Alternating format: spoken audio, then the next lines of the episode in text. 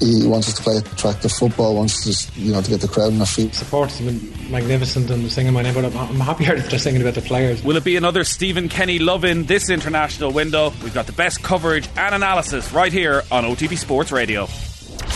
OTB AM. With Gillette. Get into your flow with the new Gillette Labs Razor with exfoliating bar.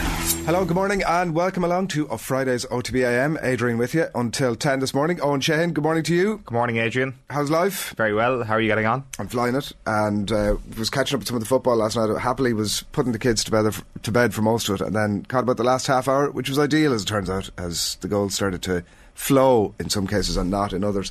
We'll come to that in a second. What sort of a weekend does it feel like? It's uh, a rarity that Kerry are playing such a high profile game and really not much to play for, not much to sorry let me rephrase that. Not much rested on the outcome for them. Yeah yeah and uh, obviously the the opponents in town are, are Tyrone who have everything to play for really. They're fighting for their lives. There's a, a real possibility that they could get relegated.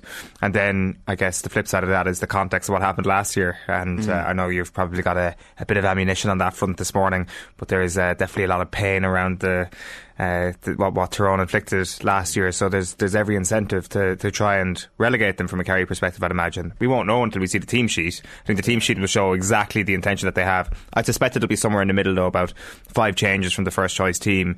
Uh, they're already in the league final. I think at the moment though they need to keep winning games. They're going to play this game. They're going to play the league final, and then they won't play uh, an, an excellent team again until possibly an All Ireland quarter final or even a semi final. So uh, these games are, you can make an argument that they're important. For like classic GAA reasons in the context of this one, in that uh, Sean Cavanagh is talking this morning in some of the newspapers and he's saying that Kerry people are going to be begging for blood uh, to relegate um, Tyrone. Um, is like, look, I, there's obviously a long sort of storied and not always going Kerry's way history to this thing. Um, does it give it that extra element? Do you think like is it is it the sort of thing that in the dressing room beforehand, you know, the Kerry lads are like, listen, let's put these boys back in their backsides for the next decade, whatever the butchering the party Páidí Ó Sé phrase there. Mm, I wonder. I'm not sure.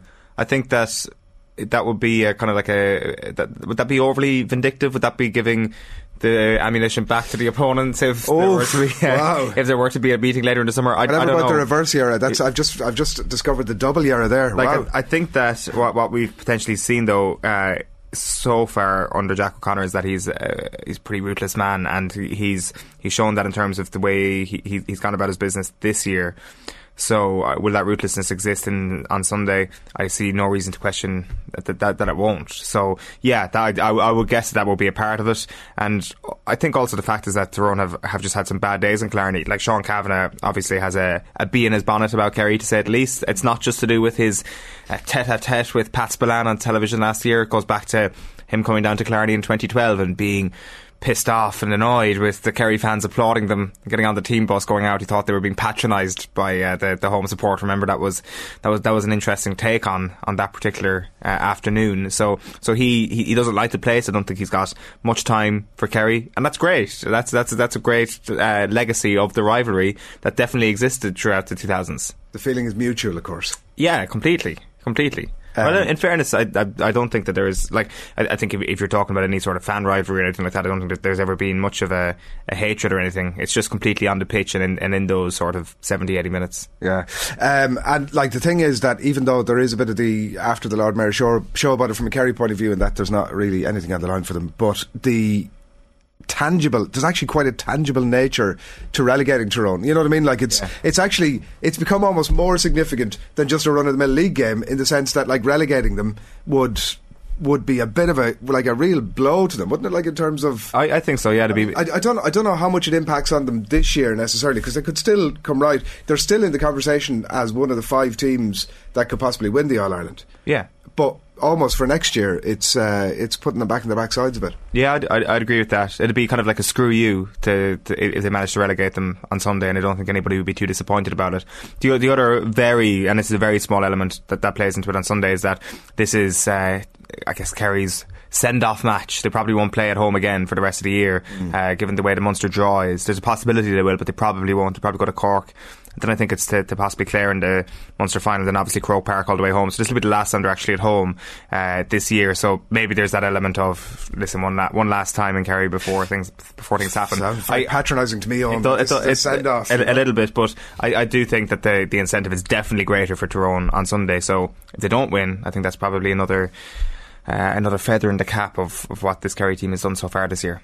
Uh, we should watch with interest, uh, and I also note with interest. It's the only place that I see it is reported on the back page of the Irish Daily Mirror this morning from Pat Nolan. GAA imposed blanket ban on all media.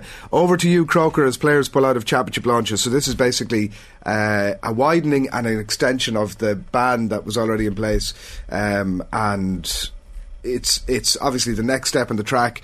Tom Parsons and the GPA have felt that this is the step they need to take to force the GAA into some sort of an action. That the 65 cent a mile for four sessions isn't enough. Limiting it to 32 players in the squad isn't enough. And this is the latest thing that they're feeling is the right thing to do on the road to forcing the GAA uh, to make a decision on this. The evidence so far would suggest that the GAA aren't really for turning on.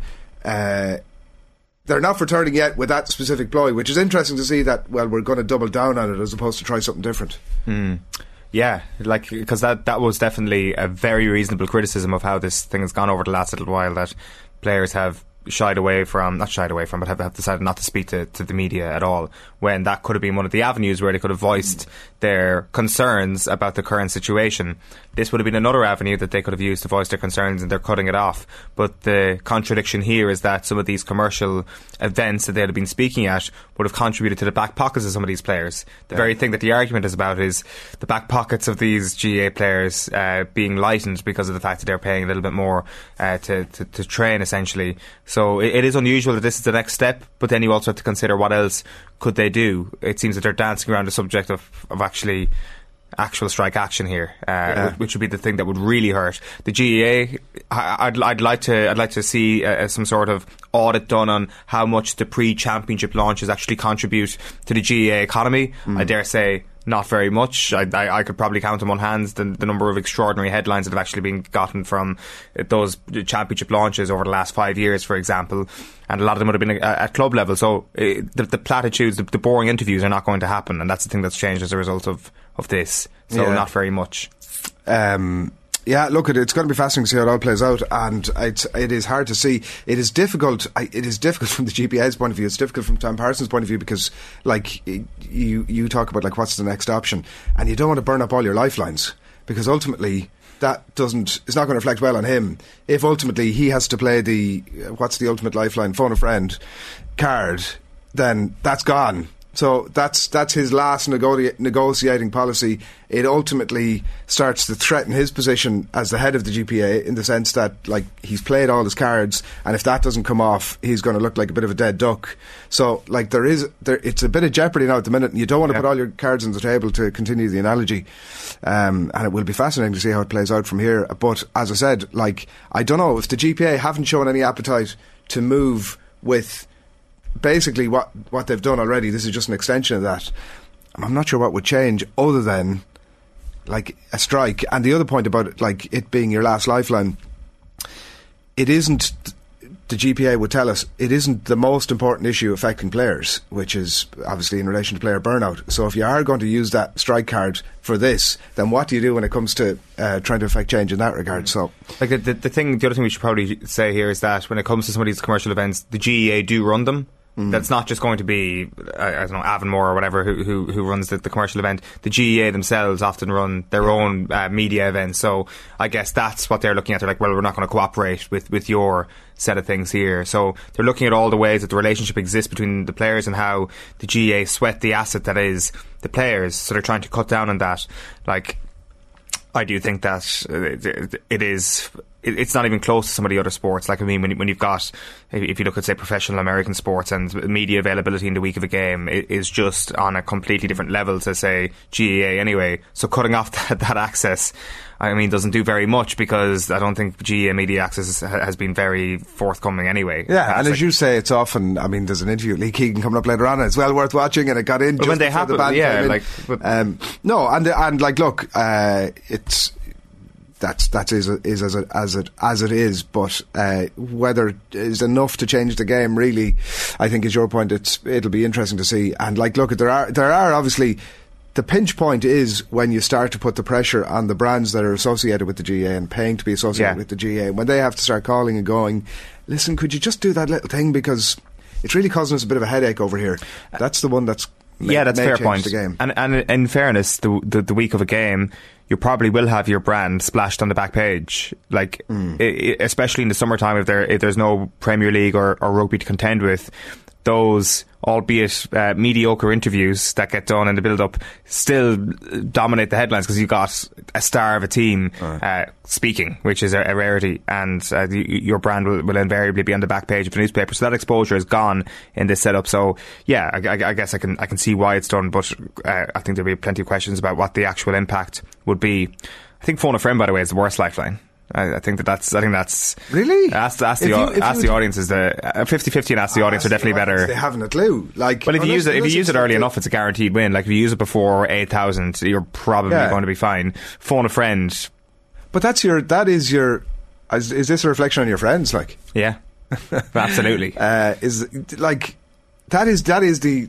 Surely everybody. I, By the way, I think we, uh, well, sorry, the, the, the new lifelines, of course, is ask Jeremy Clarkson. yeah, that's yeah, terrible. that's a great one. I think that's a great one. I really think that's a great one. I mean, I have really warmed to him. I have to say since the Oh, Clarkson's Farm stuff. Did you watch that? No, I didn't. I, well, look at it. there you go. I read a review of it, and they were like, it started. The review started out saying, "I know, I know, I know." Okay. he is a pain in the hole. But Clarkson's farm is charming, and it's not. The, most of the charm is not, to be fair, about him.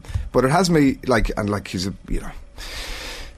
Uh, he has a lot of interesting worldviews, but uh, I've, I'm sort of back in the Jeremy Clarkson train. Right, interesting. I didn't know you were ever offered in the first place. To be honest, I, I, it's not. It's of no surprise to me whatsoever that you're a, a Jeremy Clarkson stan. Oh, I'm, I'm uh, the the connotations thereon are desperate. Welcome to our YouTube audience, by the way, um, who had the first five minutes or so without us, and plenty of um, hilarious comments coming in off the back of that. On that, it would be uh, Dara O'Toole, and good morning to you, Dara, saying that it would be a great setting to add, as in the silence, automatically silencing us uh, when there's a, a code red Yara alert. That's a good Which shout. might have been yeah. earlier. That's a very good idea. You missed it. Almost saying that general they- is probably the best way forward. missed it earlier on, almost saying they don't care about Tyrone. They're uh, blot in the cop book. Not even contenders for the All Ireland, I think he said, if I'm paraphrasing correctly. That's it. You just saw me miming. Um, so the football last night was off the charts. Gareth Bale, Gareth Bale is still a really good footballer. Turns out we just don't get to see him play that often. Um, and he did score a couple of crackers last night. And Wales are suddenly within uh, whisker of getting to the World Cup. Italy obviously is a big story arising from from the games last night, and they were kind of. I did read somewhere this morning they had like 32 shots on goal. I didn't see what North Macedonia had. I'm assuming it wasn't anywhere north of about five or six, um, but obviously they did manage to. Uh, Get the one 0 win, get themselves into the final round of the playoffs. There's great fuss about it. They're playing Portugal. Am I right? In the in the yeah. So like In I Porto. fair, fair, fair play to them for getting that far. Yeah.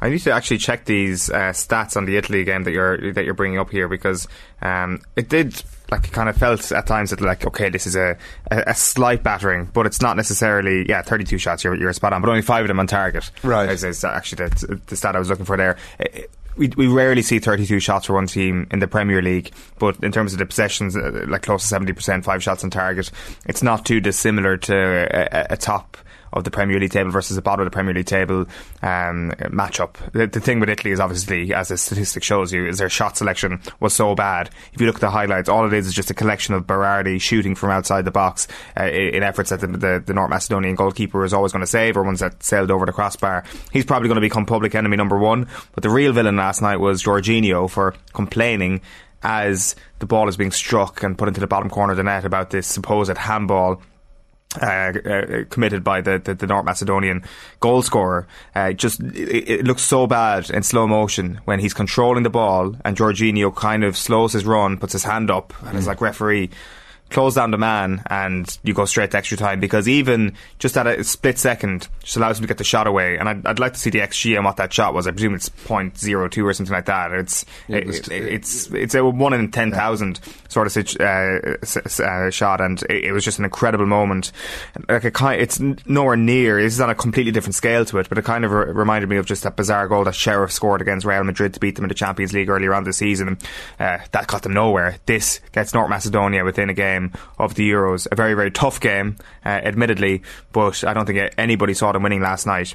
We had Paddy Agnew on the show yesterday, and he says this is not a hangover from the Euros whatsoever. They've actually been okay. There's just been a couple of aberrations as it turns out, there's possibly deeper deeper problems there. Uh, again, though, they're not the first team who have won a Euros and, and failed to qualify for the World Cup after it. Like Czechoslovakia failed to do so. Greece in 2004 obviously weren't at, at Germany in 2006. So it happens. But this is Italy. This is the first time they've not made a World Cup in, in back-to-back times. North Macedonia don't have Goran Pandev anymore. Um, they're, they're, like it's uh, it's it's a huge shock, and it's a disaster for Italy. There's there's yeah. no way of painting it otherwise. Yeah, yeah, yeah, yeah. And uh, and it was, it was I, was I wasn't sure last night because the, the both games ended to sort of add a time around the same time. The listening to this, the commentary around the uh, Wales match, it was uh, you know it was like oh, and to be fair, Wales didn't nearly get a third and make it three 0 and that obviously would have been sort of it wrapped up. But it was very much like a Wales are sailing to the line here, and suddenly Austria get a goal, and I don't know was there like 15, 20 minutes to go, and it's sort of all on, and there was a bit of a shout for a penalty for Wales as well later in the game. Um, the sleeve rule. Um, it was a clear. Did you see it? It was like a clear. Hmm hand to ball motion, but the sleeve rule anyway apparently ruled it out. But there was all this drama going on, and they were both sort of uh, ticking towards the end of ad, uh, extra uh, added time at the end of the game, and I wasn't sure which, quite which one to get on. But it was Italy, North Macedonia all day long, and uh, I don't know. Look, we you, you always find yourself uh, in the mornings after these games going, well, if only Ireland could just like a little bit of that over there and yeah. a little bit of that in the other place. And look, I don't know. It's probably not really about that um, from our point of view this uh, this week, but yeah, Gareth Bale, and he he I saw somewhere where he said. Um, it's the most important game of his career, or something like that. Was that? I mean, again, I know I'm throwing things at you this morning. Where you're no, I think I think I, he was asked. You've that. done good fact checking already. I think he, I think he was asked that directly. I think I think uh, I, heard that clip on, on Sky Sports News this morning. He was like, "Is this the most important night of your career?" So I think he was kind of pushed into saying that. Okay. Oh, he, he, he, might have said it in, in multiple other places in fairness, uh, that I might have missed. But I would say that I mean, beating Belgium is the most important night of his career. Like that is the the, the peak of this yeah. this Wales team uh, to get back there. Uh, like, like to qualify in this format is is incredibly exciting, though. It, must be said. Like these one-legged affairs. Obviously, they're they're playing at home in their in their final, and that's going to be a, a, hell of an evening if they qualify. So the thing is, Wales have had a had a collection of, of nights that they can choose from. Like they like if you're talking about being envious at North Macedonia, like I mean, in fairness, they've had the, the Nations League to thank for a bit of that. The the, the, the nation we should be really envious of is, is Wales, and the, they're going through their, you know, if Ireland went through their golden period in the, the 1990s, Wales has certainly experienced that in the last seven, eight years, and uh, like it's, it is a golden generation. There's no question about it. Yeah, we went with the likes of Ramsey and Bale, and I think sometimes we just need to just remember how good Gareth Bale still can be, and it's a, it's a mental thing that has stopped him from being consistently one of the best players in the world. But at Messi, for a time during Messi and Ronaldo's peak, he was the third best player in the world. It's wild that his career is just petering off the way, and every year on year, because he if he wasn't doing that for Wales, you just go, ah, it's grand. He's sort of at the end of his career, and it doesn't make anyway. He should be playing regular football for a top team. Yeah, and like I, I guess we did see glimpses of him being brilliant for Tottenham when he came back to the Premier League last season, and then also other games where he was crap. And it's just because he's just not that bothered sometimes, and he's lost a little bit of interest, it seems, at that level. But he obviously doesn't. Uh, he's not affected by that whatsoever for his country because it matters so much to him, and he re- he's like desperately interested in, in, Wales qualifying for these competitions. So uh, when you see him in that sort of full flow, it actually is a it's a brilliant sight to watch. He's a phenomenal player, and, and as you say, both of the goals last night. It wasn't just a free kick; both of the goals were sublime. Yeah, yeah, yeah, yeah. Beautifully taken. MOC on YouTube says two shots on target, two shots off target for North Macedonia and uh, Connell Foynes says Macedonia were full value for their 1 0 win. I, you know what? I, am I'm having that because, like, if, if, if you're watching a team uh, completely try and uh, pot shot you all night, you're going to sit back and be like, "This is fine." Like, mm. conceding, I know that there's Italy are to blame a little bit for a lack of accuracy, but if you've got 32 shots and five of them are on target, there is something badly wrong in how you're actually uh, selecting to take your shots. It's and, and I think Macedonia were happy enough to just sit back. Um, it's also uh, there's a, a lot of interesting stories across the papers this morning. I mentioned a couple of them already, but Martin Samuels in the uh, Daily Mail in his column this week uh, today, writing about makes a good point about the nice words. I don't know if you saw this. Harry Kane was out. He did a piece with Dan Roan that I saw during the week with the BBC, and he was talking about like lots of nice words about the situation in Qatar and about England going to the World Cup and how they've been internally educating themselves on the human rights situation and the oppression, and they're in a better position to know about this stuff and to speak about it. And uh, I just thought Martin Samuels had some good stuff to say about it today. That ultimately it was just words and that. Uh, you know, look at on the face of it, there's going to be a lot of wringing of hands now, right? Like over the next number of months and into the World Cup, there's going to be players, coaches, everybody in and around those teams that have qualified for the World Cup are going to be wringing their hands, looking at shoelaces, and sort of half apologetic about having to be out there. But we're going to go and educate ourselves, and everybody's going to have nice things to say about uh, even I think FIFA are at it now. They're talking to Amnesty about um, about the situation over there. That suddenly they've realised actually this is not. Uh, oh, this isn't what we bought into, which seems slightly bizarre. But um, yeah, it, it's it it struck me from reading his comments about the nice words and ultimately the, them being totally meaningless. Like they're going out to play a World Cup there, and ultimately, like it's all come to light, obviously, over the last couple of months in terms of the value of sports washing. Um, but that as a society, how we're led, we are led into these situations by these organisations repeatedly, who the organisations who themselves have shown to have um, operated in fairly dubious manners to award these tournaments to various um, despot countries around the around the globe. We're led into it. Like there's nothing we can do about it, and we suddenly find ourselves in a position where we're going to have a World Cup in a country like Qatar, and um, it's it it almost brings you back to that situation of like what you know what is the end point of that? These bodies are never going to self-regulate themselves anyway, and um, it brings you back to the question about. I saw it brought up somewhere else during the week. I should have I should have uh, made a note to quote it this morning, but about that idea of some sort of a body that's independent to FIFA and UEFA and um, all the international sports, at least as a start, the Olympic organisation, the whole lot of it. As some sort of a moral guide, I know that sounds. I can't. I, I know there's going to be ten comments coming in going about how woke we all are, but some sort of a, and the moral guide is a very loose terminology around it. You'd have to set up some sort of parameters, but something that's a touch, an agreed touch point. They'd all have to sign up to it, of course, which is the great difficulty here. But some sort of an agreed touch point as a filter before Qatar gets the World Cup, where there is some sort of a body that has the right to veto and say that ain't happening because, or Newcastle a fit isn't person's test. because, but a fit and proper well, person's exactly. Um, like the remit and the scope of it, you, look, you could only imagine it would put the GPA and the GP and the GAA's uh, tete a tete in the halfpenny place, but there has to be. I think I can't see any other situation than removing the control for the, these the ultimate uh, arbiter of the decisions can't sit within the organisations. It just can't. Does that not just become a situation like WADA, for example, where you have this independent global anti-doping body, and I guess on a more local level, people can do whatever the hell they want as long as people get in line. I, I guess it's different; it's less secretive. I think it is Uh, like different. the- it- I'm not for one second equating these two things, but when you say an independent global body, that's that's something that obviously that they had to had to do in the, the, the fight against doping because obviously there's a bit of a, a jingoism and, and a nationalistic sense of we need to win medals. Uh, this is obviously completely different on a, on a far more important scale as well. Um, I, I, I'm just not sure though if, if if there's anything that you could do on that level that would that would be able Here. to take away the bottom line, which is uh, FIFA made a commercial decision in getting this thing to. I, I understand entirely that the words out of my mouth are so naive. They're childlike comments. They totally are. I, I, I, they are. I totally accept that. They are based in La La Land, right? The idea that FIFA would sit down and go, give me that charter, I'm going to sign up to it, without including some sort of a, ultimately we have the veto. But, like, the reason I would say it's different from WADA is that that body takes the Newcastle ownership proposition in front of them. They look at it for half an hour they pretend they're doing work for a couple of weeks, and they they, they lash together a one line email in response, and they say, "Hey, no, that can't happen because of this."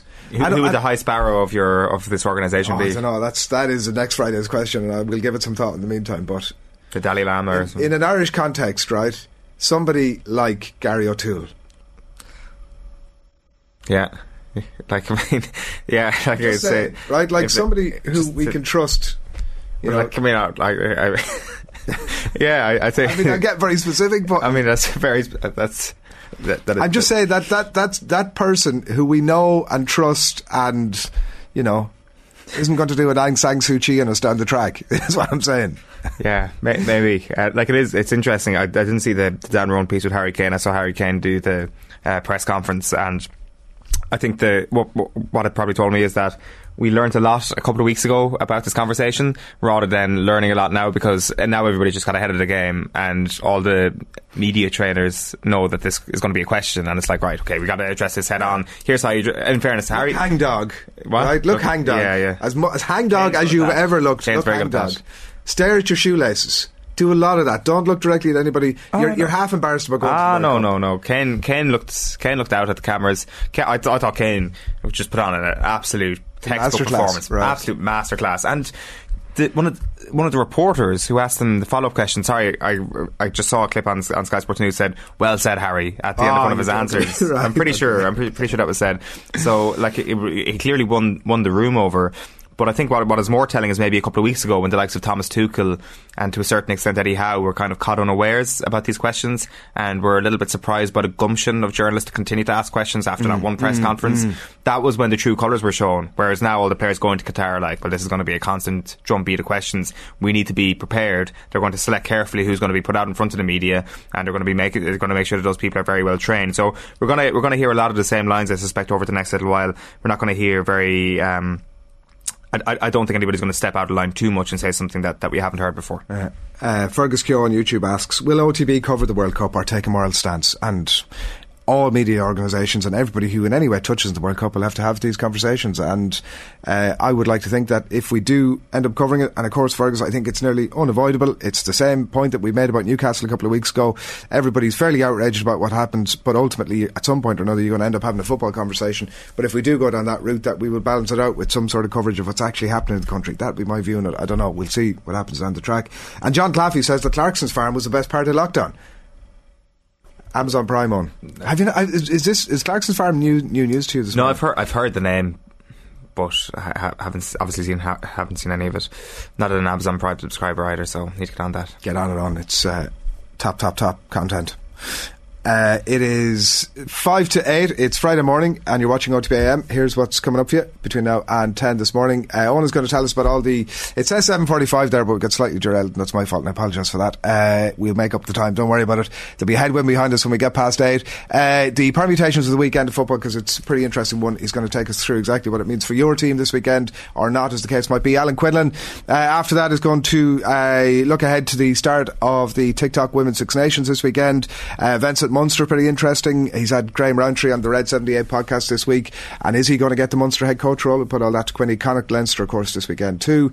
Uh, sports pages 25 to 9. Lee Keegan, uh, we've been chatting to him during the week, and he's got plenty to say about the um, re signing, if you want to word it that way, of Oisin Mullin, and plenty more as well, besides around the uh, Mayo situation. Ray Moylette is in action uh, tomorrow in Leeds, and it's a really interesting story. And he's going to join us live on the line just after nine this morning to look ahead to that fight and tell us how he's getting on ahead of weigh in. Phil Egan with reflections on last night's football at 20 past nine, and John, jo- John Giles from last night's show uh, will be with us after half past nine this morning. But uh, before all of that, uh, a reminder that you need to get ready to cheer on Ireland in the TikTok Women's Six Nations to launch this year's uh, campaign. We're giving away two tickets to the Ireland take on Wales tomorrow, quarter to five, RDS Arena. If you don't win these tickets, go and pick yourself up a pair and get on down to the RDS. Uh, the lucky winner is going to be entered in the draw as well to be with a chance to win an overnight stay in the stunning Internet- Intercontinental Hotel on uh, the night of the game tomorrow night. So to enter today, just tell us what you think the score is going to be this weekend between Ireland and Wales. Uh, wherever it is that you're watching us this morning, just comment on Twitter, Facebook, YouTube, anywhere at all. And before nine, we're going to pick our daily winner uh, of the pair of tickets. And then at half past nine, that daily winner is going to go into the hat with the other four daily winners, and we will pick the uh, overall winner of that overnight stay as well in the Intercontinental Hotel. So Ireland uh, in action against Wales, the International Women's Rugby at the RDS. Uh, nothing like it. Be part of the action. And if you don't win those tickets, you can head along to ticketmaster.ie to pick up your pair. Right. Um, GAA. Are you ready for your brain to explode? Are you Um, ready for your your cranium like to enter a whole world of pain? else, I'm just waiting for my I'm waiting for Division Three. It's like the Eurovision where you're like, okay, come on, get get to what's happening with my country. The good news here is that everything is absolutely clear and everything here is very, very simple. Will I take you through what needs to happen for every team, Let's your team? If you're playing football this weekend, chances are there's something on the line for you. We're going to go from Division 1 to Division 4 and do this as quickly as possible. Division 1, it's all happening on Sunday at a quarter to 2. There are five teams looking to avoid two relegation spots and five teams also looking to take that one remaining final spot. We'll start with Monaghan versus Dublin in Clones. The loser here is Bollocks. They go down to Division 2. That is the long and short of it. It's the same for both teams. If they win and any one of Tyrone, Donegal or Kildare lose, they stay up. For Monaghan, with the worst scoring difference in the league, a draw would have them hoping for Donegal to lose by at least six points and Tyrone by at least three. We are allowed to designate the Great Escape title to only one team if they pull it off, and that team is Monaghan. Dublin are then three points better off than Monaghan, so a draw wouldn't necessarily finish them off. Mayo versus Kildare in Carrick-on-Shannon. Mayo, they win and they're in the league final. Kildare, they win and they stay up. Kildare people, I've got some good news. The teams on five points can still make the league final, and Kildare are in the best position of the teams on five points. So, if they win and Armagh lose to Donegal, while there is a 12 point overlap in scoring difference, they will be going to the final. Donegal and Tyrone are also in the same situation, but their scoring difference isn't as good as Kildare's. Donegal versus Armagh is happening in Letterkenny. Donegal win and they stay up. If they lose and Tyrone win, and there is a winner in Clones, they're probably going down. The draw in Clones would have them frantically checking their Scorbio app uh, if they get beaten, but they're better off than Tyrone, Dublin, and Monaghan on that front as it stands in scoring difference. So, Armagh then, if they win and Mayo don't beat Kildare, they're going to the league final. And then finally, Kerry versus Tyrone and Killarney. Kerry already through to the league final. Tyrone, if they win, they stay up. Lose, and they're screwed. Donegal and Dublin have the head to head over them, and only Monaghan have a worse scoring difference. Clear as day. I'm sure you follow that to I, perfection. my head is absolutely melted. About halfway through, I was. Oh, I was. I, was I think you're just, uh, Are you saying that Kildare, Kildare could be relegated or, or get into the league final? As I said, five teams looking to avoid two relegation spots. Five teams potentially in the race for that remaining uh, final spot. Keep uh, Fair keep, play keep to. Kildare, by keep the way. up. That's that would be that would be a brilliant achievement for them, and, and just just rewards as well. Great team. If your head is melted, you need to do GAA permutations better. It's the simple truth. Division 2 is happening on Sunday at 2 o'clock. Don't know why they don't have these on at more varying times. I guess it's still. Um, oh, sorry, no, the grand stretch starts on Sunday. Could have done these at a later time. Doesn't matter. Division 2, Sunday, 2 o'clock. Two teams fighting for one remaining spot in Division 1. One relegation spot still to be decided, with three teams mathematically in danger of going down. This is a little bit more simple than Division 1. Offaly versus Cork and Tullamore is where we'll start. This is the relegation showdown. Offaly, if they don't win, they're screwed. They go down. Cork, if they don't lose, are grand. Down versus Clare is happening in Newry. Down, already screwed. Fair play to them. Down are the only team I think. Uh, sorry, there's Galway and then a couple of teams at the top end of Division One who are actually giving us a bit of clarity about what's actually. Sorry, I should say GAA League tables is the, the play graphics we put, put on screen. These are absolutely amazing. Follow them on Twitter, and they've got Like- the, the letters beside them in a visual way that I will never be able. To I was just going to say, just keep keep those tables on screen and let's just sit here in silence for ten just play minutes. the Angelus and just uh, just go to at GAA League tables on Twitter. Uh, so that's where we got those those, those images. So uh, what, what were you about to say about down? Fair play to them for being relegated. Yeah. because at least It clears that up. the guesswork out of it. So they're playing Clare. Clare can only get relegated if Cork and Offaly draw and Down beat them by 28 points. Well, that ain't So those people who want to go out, you know, sniffing around for dead rubbers, well, screw you. This fixture is as meaningful as it gets. There is every chance that a 28 point win is going Down's way. Meath versus Derry is happening in Navan. Meath can't go up, can't go down, and mid-table mediocrity has never tasted so good.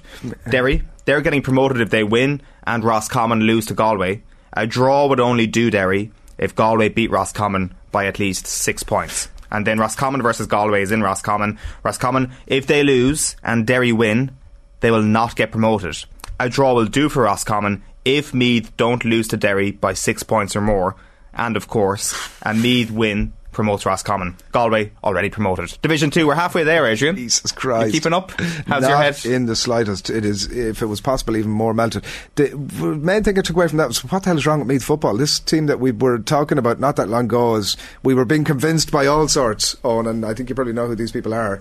That you know Meath were live All Ireland contenders. I think we were being convinced by all sorts that they were going down a few weeks ago, so I think they've done well to be in mid-table safety right now. No Tailteann Cup in Páirc Tailteann this year. See what I did there? That's beautiful. Thanks very much. Division 3, Sunday 2 o'clock as well. Four teams still in the hunt for two promotion spots. Three teams still in danger of falling into either of the relegation spots. So, Antrim versus Westmeath and Belfast. The winner of this game will get promoted if Limerick lose.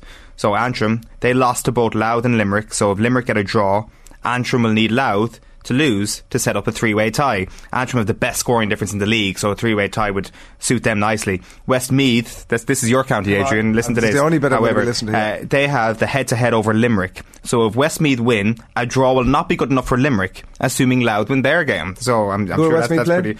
Uh, Westmeath are playing Antrim and Belfast, as I just said. So if sorry, just go over that again. So if Westmeath beat Antrim, so they have the head to head over Limerick. I'm clear on that.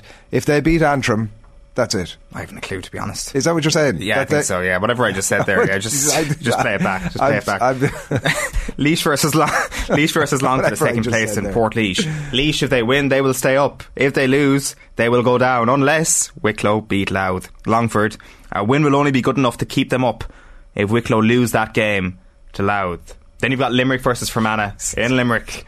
Limerick need a win to be sure of promotion, given Antrim and Westmeath both have superior scoring differences, but of course you knew that. Fermanagh, almost certain to not get promoted, they would need Antrim and Westmeath to draw, and then subsequently beat Limerick by 18 points. And then finally in Division 3, we've got Wicklow versus Louth in Aughrim. Wicklow need a miracle. They need to win, and they also need Longford to beat Laois, and they then somehow need to turn around a 30 point scoring difference gap. Uh. Wicklow, I'm sorry, you're done. Louth, don't lose and they're promoted.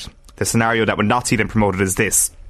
If they lose, Limerick draw with Fermanagh, and there is a winner in Antrim versus Westmeath, their scoring difference would relegate them to third place. So that's one thing to keep an eye on with Louth. It's not fully done just yet. Then Division 4. I haven't, by the way, with Westmeath. Like, I, w- I was pretty bullish about them uh, earlier in the. Uh, in I was told I need to get a room at Westmeath, is what somebody on the power rankings said right? once. Yeah, it's clearly infected Well, me a little bit, your enthusiasm for them. Uh, well, I mean, just uh, if they are ever included in the top 16, that makes my day, to be honest with you. You're unaware of this information, but that's. I, I'm delighted with that. But I'm really not even confident about them this weekend. Like, I would have been very bullish about them at this point. But I did, I will note with Longford about to drop like a stone there. It's a division you want to get out of. For the likes of a team like Westmeath that have loftier ambitions than hanging around with that sort of riffraff in that kind of company, they need to be getting the hell out of. Like, I'm. There's no ambiguity. Get the hell out of that division. It's no no good can come from it.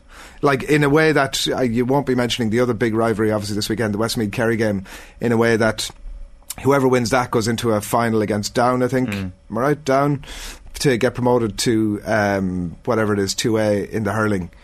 Uh, or one B, whatever, whatever, right, yeah. whatever way they word it, which is a bit of a like poison chalice. Let's face it. Yeah, you take you take a lot of hammerings next year. Take a lot of hammers. certain. Maybe you develop. I don't know, but no ambiguity about the football. Get the hell out of there. And I will say, for all the Longford abuse that I got a few weeks ago, after I said that you know there was a bit of the England Ireland situation going on there in terms of the rivalry between the two counties, and I got a load of it from Longford people. Fair play to them. Um, Well done, you managed to do a if they- three minute slot in Westmeath if there. they if they get if they get relegated to Division Four, good luck to them. Uh, Division 4, uh, with no relegation here, this is a little bit quicker. So, three teams in a battle for one promotion spot. Carlow versus Wexford takes place in Carlow on Saturday at 1pm. Remember, Division 4, none of these, ga- these games aren't taking place at the same time uh, because reasons. So, Carlow can't get promoted, Wexford can't get promoted. Dead rubber crew, this is your time to shine. This is officially a dead rubber, Carlow versus Wexford. Now, Cavan versus Waterford is in Cavan at 6pm tomorrow. Cavan are not mathematically guaranteed of promotion just yet, as far as I can tell. The scenario that would see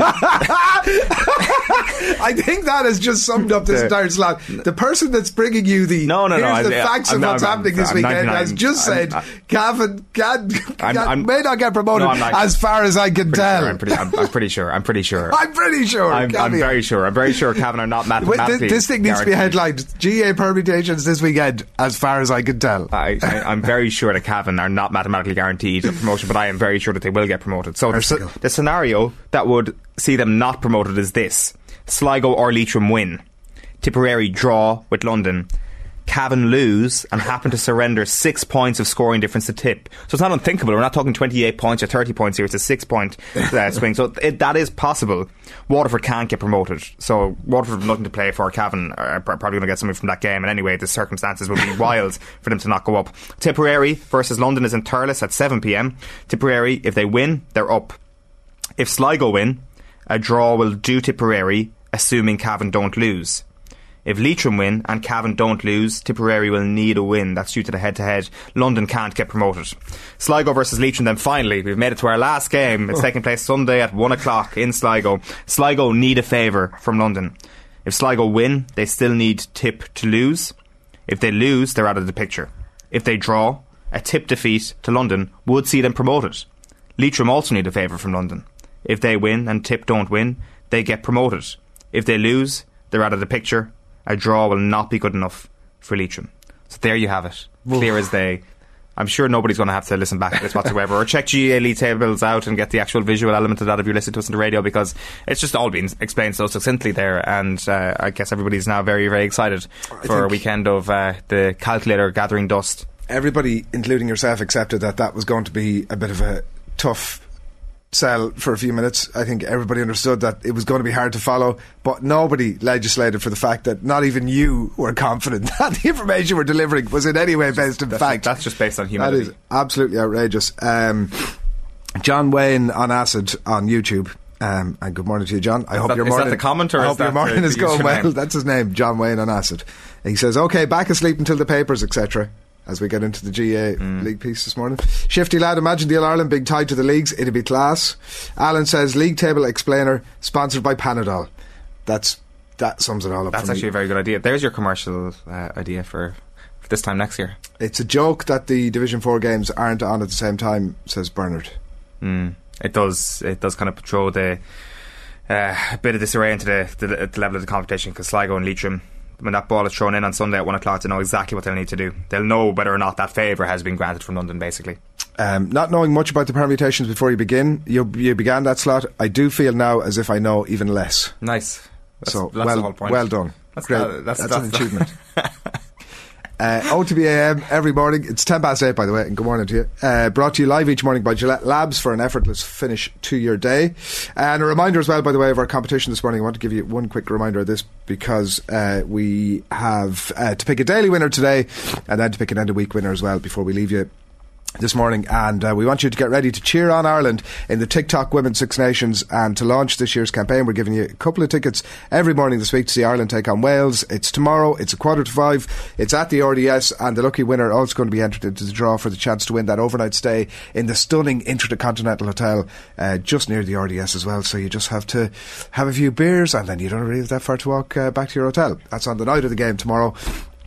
To enter all of that, you can just tell us what you think the score is going to be this weekend between Ireland and Wales. Uh, wherever it is that you're watching us this morning, just comment Twitter, Facebook, YouTube, whatever it is. And before nine, we're going to pick our daily winner of the tickets. And then at half past nine, we'll reveal the winner of that stay in the Intercontinental Hotel. International Women's Rugby is at the RDS. There's nothing like it. Be part of the action, and you can get your tickets at ticketmaster.ie. So that's where we're going to leave that. Do keep your comments coming into us uh, over the course of the morning. Up next, going to be talking rugby with Alan Quinlan. OTB AM. All right, a quarter past eight. Welcome back to OTB AM. He's the co-host of the Red 78 podcast alongside the Ireland uh, assistant coach, Niamh Briggs. Alan Quinlan, good morning to you. Morning, lads. How are you? Flying it, and we've been just listening to uh, the brand new uh, Women's Six Nations show as well there in, in the ads, and um, plenty of coverage across the papers this morning. It's at a real uh, high profile uh, point, um, the tournament as well. And by the way, I just want to remind our audience that you can check out the Women's Six, Six Nations show. It's available uh, fully up on our YouTube channel. Uh, you would have heard there Ciara Griffin, Fiona Hayes on the show, looking ahead to the opening round of the TikTok Women's Six Nations. Gets underway for Ireland, obviously, against Wales tomorrow, and it's all in association with our friends at Vodafone. Uh, we all belong to the team of us. But, Quinny, um, back to the business at hand. Is there is it almost a sense that we need to look at this as like almost a two tiered league in the sense that England are down the road with the contracts, France have the part time bit going on, Wales also have the full time contracts, but it's relatively new, so it's Ireland, Italy, Scotland, and uh, Wales almost in that second table. Is that the way to look at it, do you think?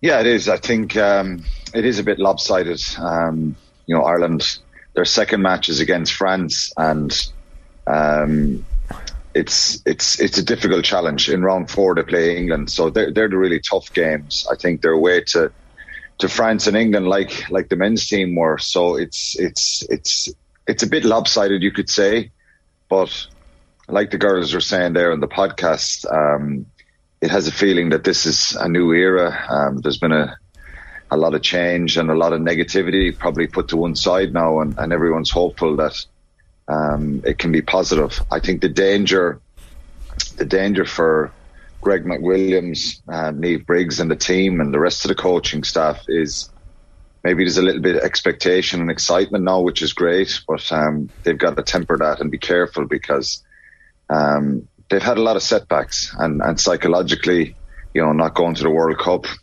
Italy are going, Scotland are going, Wales are going, England are going, France are going. So the teams are going to play in the Six Nation are all, all will all be kind of building towards a World Cup in, in, in September, October. So it's uh, it's tough for them, but there seems to be a good feel feeling about the group and obviously the big games, as you say at the start, there France and England away. Um, given the positions they're they're in and the the continuity and the quality of player and um, the level of club games that they all play. Um, I think Wales are tricky as well. Ireland beat Wales 45 0, obviously, in last year's Six Nations. It was a brilliant start to the campaign over in Cardiff. They've 12 full time internationals now since the start of January. So is that going to benefit them? Is it, I'm sure it's going to be a different Welsh team. And how, how do Ireland cope? But I think Greg McWilliams, all he can focus on uh, in, in the last period of time is preparing, preparing his own team. And the hope is that they get off to a good start. The challenges they have around their, their play, um, the improvements that are needed, uh, well, you know, the set piece was, was poor at times. Um, in that campaign in September, October. I think things improved in November against Japan and USA.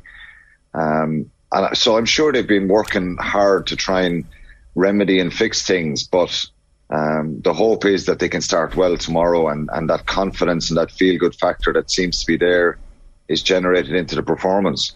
Is there a danger, Alan, that there's an overreaction to whatever way the Six Nations turns out for this team? Because if they win, people might rush to say, well, everything's rosy in the garden again. If they start losing, people will say, well, has anything changed? And in reality, for anything to change, it's going to take a whole period of time. That any of the recommendations from the report surely have barely been implemented, let alone actually seen their effects in action over the last little while. Yeah, yeah, it's a very good point on, and uh, there is a danger of that if if if Ireland um, get off to a really good start, that maybe they'll get you know everybody will get excited and ahead of themselves. I think the important thing for Ireland, it's a home game, and their desire should be to win this game. They should be able to deal with that pressure and the pressure that Wales will bring. You know, they'll be very, very determined to try and get a good start themselves. And uh, and as I said, you know, they're twelve of those the Welsh girls have been training full time since January. Um, they've been backed by the Welsh Rugby Union. Who knows? Is that the right thing or the wrong thing? They have some other part time player. Uh, some of the part part time contracts as well. Um, yeah, and I think there look there has to be some patience here because the structures that came out in the report and the changes that that have now been agreed, which uh, both sides seem seem happy to draw a line in the sand and move forward, and, and the improvements around, you know, the analysis, and I think that's one of the probably the key areas for for any player, and in my own experience, being able to get that feedback and that one-on-one video analysis, uh, player cam, individuals, all that kind of stuff, and, and have proper people involved that can take the girls to one side and, and show them examples of how certain situations should work and, and how maybe they've made mistakes in it. And um, so they're kind of starting from scratch a little bit with some, some of the girls, and they're relatively inexperienced on. I think that's there's some experience in this side, but there's there's a lot of inexperience. You know, if you go through the squad, there's, you know, I think Eimear Considine has has the most caps at 23, but you know, there's a lot of five, six cap players in that squad. Um, there's certainly a lot of good, exciting players, but um, it's about just tempering that expectation and and not expecting a lot. I, I suppose of course you can have expectation yourselves, but I think there's the reaction either way should be should be one of patience because there is absolutely no doubt with the structures that are now in place with Greg McWilliams, who um, is a very good appointment. I think Niamh Briggs gone in there as well. Um, I heard Dorothy Wall speaking about you know her impact in the squad and these girls getting the right game time with their clubs. Um, obviously, it would be one of the goals is to improve the domestic league and have it more competitive. Because obviously, the more games you play, the better you get. So a lot of these girls are still learning; they're relatively inexperienced.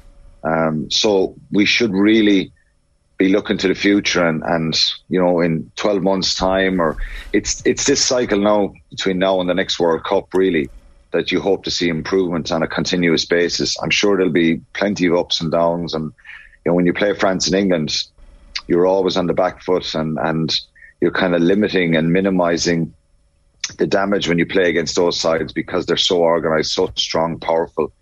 But um, let's hope to get off to a good start. There's a lot of excitement here. Um, I think there's a lot of coverage being given given to the to the women's game and the build up. Um, it's great that the girls are getting that exposure, and you know they're doing media stuff and they're doing interviews, and um, the game is live on t- TV tomorrow. And I think people are people want to get behind the team now, and a lot more people will will be conscious of that and try and support the girls. Yeah, and three from five, I think, is what we're saying is the uh, that's the Yeah, goal. I think so. like that's that's I think so. Yeah. Yeah. Yeah. Absolutely. They should. You know. Dare I say, tomorrow is, is is is so important that they get off to a good start because the second game they're away to France, which is obviously a tall order. Um, then at home to Italy. So if you can get two good results there against Wales and Italy, um, which is very achievable, then you're you're heading to England in that fourth one, and you've got Scotland at home, and um, there'll have to be a little bit of a, even though it won't make any difference to the World Cup, but that last game against Scotland, um, that will spur the girls on to try and try and get a result there. So yeah, the goal would be, and I, I suppose internally they will. Um, they will have, and realistically looked at that situation, said three from five would be uh, a brilliant result, and how competitive you can be against France and England then is, is the next step. Yeah, and the, the wider conversation about what needs to be done about that lopsided nature of the tournament was a conversation for another day. Um, you'd, yourself and Niamh had Graham Rowntree on the Red 78 podcast this week, Quinny, and there's plenty of chat about him, and he addressed fairly front on, to be fair to him, the uh, situation around the ongoing and prolonged, as he would put it, nature of the appointment of the new head coach. No word on it just yet, but he's getting the gig, isn't he? Um, I don't know, genuinely. Um, I've been trying to, uh, trying to, to, to, it's been kept kept very, very, very tight, the whole situation, which is probably a good thing. It's not a good thing for the fans because they want to know and uh, people trying to find out in the media and get, getting a little bit of info. But look, um, it's been a, it's been a pretty long process. Um, it's the 1st of April next week and, you know, Johann van Graan announced in the middle of December that that he was he was leaving. So it's been a little bit frustrating for people. Um, but I suppose there's there's different reasons and factors around that. What what are they, Quinny? Is it, is it is it a case that they just want to leave it because they don't want the noise around it and they just want to get on with the season, or is it a case that they're still looking for the right person? I, I think there was obviously a period of time that um, you know they they they put it out there and people applied and um, to get the to get people together and, and, and look at those the merits of each indiv- each candidate. I think um, has taken a bit of time. It would indicate that there's probably some good candidates there. I think, and then you have a situation which is um, you know you're appointing you possibly appointing within and the merits of Graham Rowntree um, and maybe the continuity that he can bring. So there's been a number of factors. I think um, obviously the RFU and David Nucifora would be would have been heavily involved in that. Um, and Six Nations maybe, even though people probably wonder why, but maybe that that was probably decided that they're going to give it a bit of time, not rush into this decision. Um, and I think you know that that's probably the reason. I think Munster fans would have loved to have known about this in January, and and um, in an, eh, I think it's it's not great for the players either. I think you know they're coming into a pivotal part of the season, and I think the squad probably need to know. Um, the talk and the, what I'm hearing is it's very very close to being announced. Um, we may hear something next week. Who knows? And to be honest, for anyone listening, you know, there was no conversation with Graham Rowntree and myself before we, he came onto the podcast about well, I've got the gig, but we can't talk about it because that's, you know, politically I can't do that. Um, and me saying to him, "Oh, Grand Graham, that's great. Mm. I won't say anything either." It, there was none of that. He was genuinely in the dark still. He interviewed a number of weeks, as did a number number of candidates. Um, Is he the right more person for the job then, Quinny? Is that the other yeah, way? I, I, I, I think, and I've said this from the start, and I, I probably believe it more and more. And maybe I'll, I'll, you know, have to backtrack on this and react to if somebody else is announced. But I think the important part here for me is if somebody comes else comes in now and is announced, um, they obviously don't go near this squad until pre-season. If there was a new candidate came in, someone out of the blue who hasn't been here, so they started pre-season then in end of June, started July, with it could be even the end of end of July because I think it depends on how far uh, Munster will go in the URC playoffs because they run up to the I think the 18th of June that weekend. Um, players that have four weeks off, so you effectively send the end of July, and then it's a very short period for a new head coach to come in and start to get to know people, um, know people people's habits, uh, the characters, the the different guys who who you know Graham would know. And I think the longer it's gone on, the more I think having that bit of continuity it would would benefit the squad. He he obviously has has had to interview well and present his plan and his I won't say the philosophy, but just what where he sees the club going. Um, uh, individual players who he thinks can can get up to the next level and take the game forward. Um, they've signed well with with with Fekitoa. He's a very exciting si- signing. They've been incredibly unlucky with RG Snyman. Everybody knows about that. He, he's he's a, he's a game changer, and someone can uh, just lift the whole group uh, with, with his performances and and what we've seen from South Africa. We haven't seen it from Munster, obviously, but um, you know, if they can get to a point where um, that bit of continuity is kept, and then you have to look at Adrian assistant coaches. Who were the assistant coaches coming in?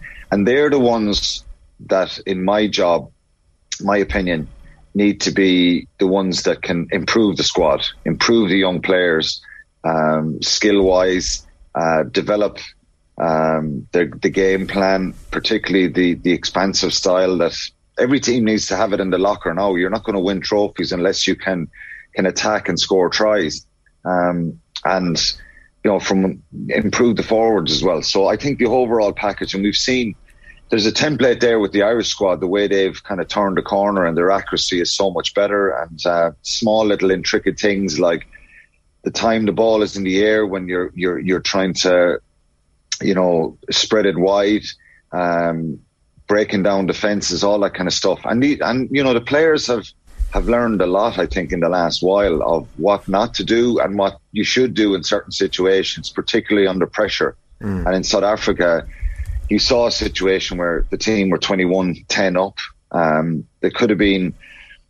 I think it was, uh, you know, if they defended better, it, it would have been 21-0. Um, they score a four try in the second half, um, which is brought back for a forward pass, which was uh, minimal, I think, and could have easily been given. And suddenly you're losing the game. Unfortunately, those kind of experiences that you get are, are, are negative ones, but you can take stuff from that as well about game management. And I think, you know, so there's still a side and still a lot of those young players need to understand a little bit more about game management. But there's a fair bit of optimism there about some of these players. One of, one of the things I asked him, which is, I think, um, just for the listeners to, to, to understand is maybe someone will say, why do you, why would this be a goal? But when, when I played with Munster, one of the goals that you do at the start of the season, and it's, I, I guarantee it's the same in the other provinces, is to get more players on the Irish team. So if you have uh, more players on the national side, like Leinster have the mass, vast majority of them, well then you're exposing those players and they're playing, they're showing their quality, they're showing their level. Um, they're now international quality, and the more international quality players you have in the group, the better the standard, the better the player, and and and the better the results. So it has to be a goal. And I asked him about that, you know. Um, and I, I, I think I look at across at, at a number of, of the, the younger pl- Munster players, and they have that potential. to get up to that level. So um, there's a lot to do, I think, um, but there's certainly an excitement there. Um, and from a fan's point of view, I think there's a frustration. Um, and it's probably just my own opinion. If Munster don't win a trophy this year, this year, um, it's another year without one for sure, and it's frustrating. But how do they exit these competitions? You know, whether it's be URC semi-final, quarter-final, semi-final, final, or you know, quarter-final, semi-final, final of Europe. It's how they go out um, and how they play in those games, and we've probably seen a couple of times the last number of years. Munster just going out it's it's a negative when you lose, obviously, mm. but it's the it's the way you play when you go out, and they've kind of that's that they're stained a little bit by some of those exits in the last couple of years, because no nobody has a divine right, and I think they're still a little bit off from actually you putting them down as favourites for URC or favourites for Europe. It's just that's not realistic at the moment, but they should be a team that, you know, if you meet them in a semi final or final, that you're pretty wary of them and uh, they're going to test you and stuff. So there's the, what I'm saying is there's a bit more development in, the, in these players, but there's there's an excitement there. There's yeah. uh, with their potential. Yeah, we shall see. We shall see what happens on that front, and obviously the director rugby side as well. I'm sure there'll be interesting developments around that. Uh, we've Connacht Leinster obviously tomorrow at the sports ground, and one thing that we wanted to ask you before we let you wave, but a minute and a half here, Quinny on the Eddie Jones stuff and the uh, RFU. I don't know if you've seen this, but the RFU've been out. I don't know really what they've said. They've kind of said he's not bulletproof, but we're not sacking him. Uh, and uh, you know, depending on results, obviously go in November and next year Six Nations. They're almost in too deep now. Are they to get rid of him? Well, yeah, possibly. I think there's there's obviously um, they've obviously backed him and said, look, it's too late now to change, and I'm sure if they're sitting around the table and saying, "Well, will we or won't we?" They someone has has, has convinced the, the, the doubters in the room that look what he did at the last World Cup. Um, but I just don't think it's good enough. England, um, where they finished in the Six Nations, fifth last year, third this year, could have been fifth again.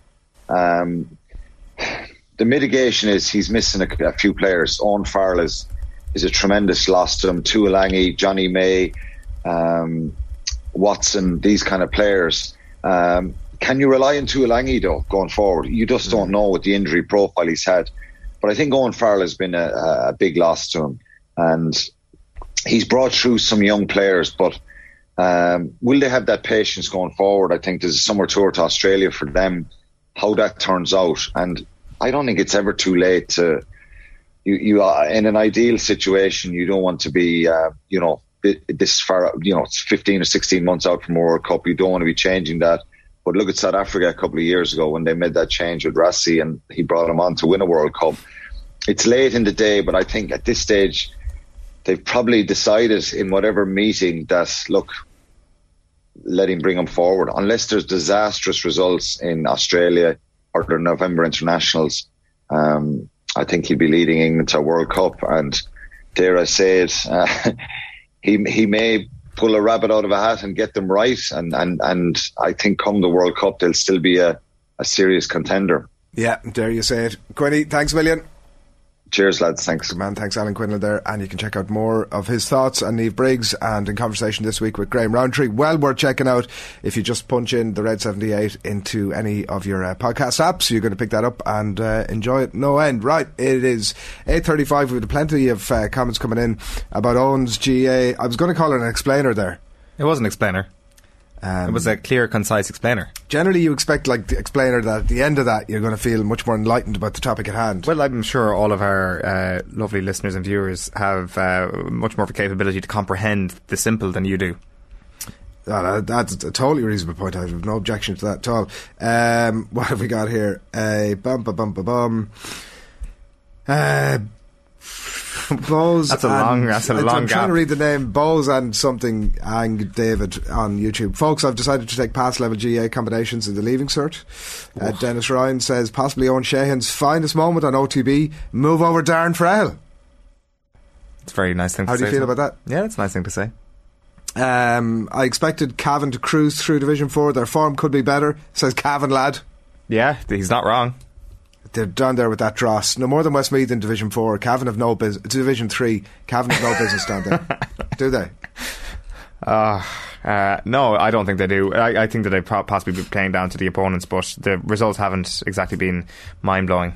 Yeah. Yeah, they've, they've not been great. Uh, Dahlia Shaughnessy, superb work on. The head is completely wrecked. No work today. Mission accomplished. Yeah, I definitely have. I felt like I've used up my all my brain power now, and at uh, eight thirty-seven, I've got nothing left to give. John McMorrow, by the way, the rugby is wondering: Is it not surprising that Parsons is starting on the bench? Absolutely, and I think that it does come back to Greg McWilliams has made some big calls. Obviously, uh, before when the squad was even named, with the absence of uh, Cliodhna Moloney, and obviously his debut at nine now tomorrow, and Parsons not not been uh, not been included.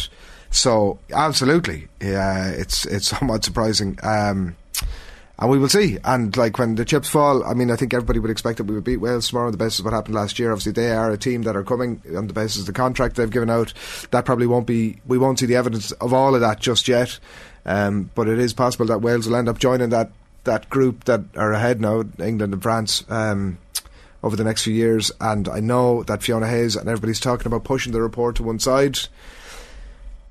I just there's a nagging feeling at me that pushing the report to one side in the long term is not really what's. Uh, what's I, to that's not what they're suggesting. I guess. I guess it's just for you know, in, in the context of being a player this weekend and all that. You know, you got to put all that stuff to to one side, as she says, and, and, and focus on the game. But as a rugby union, you'd like to think that that's not that's not what is going to happen.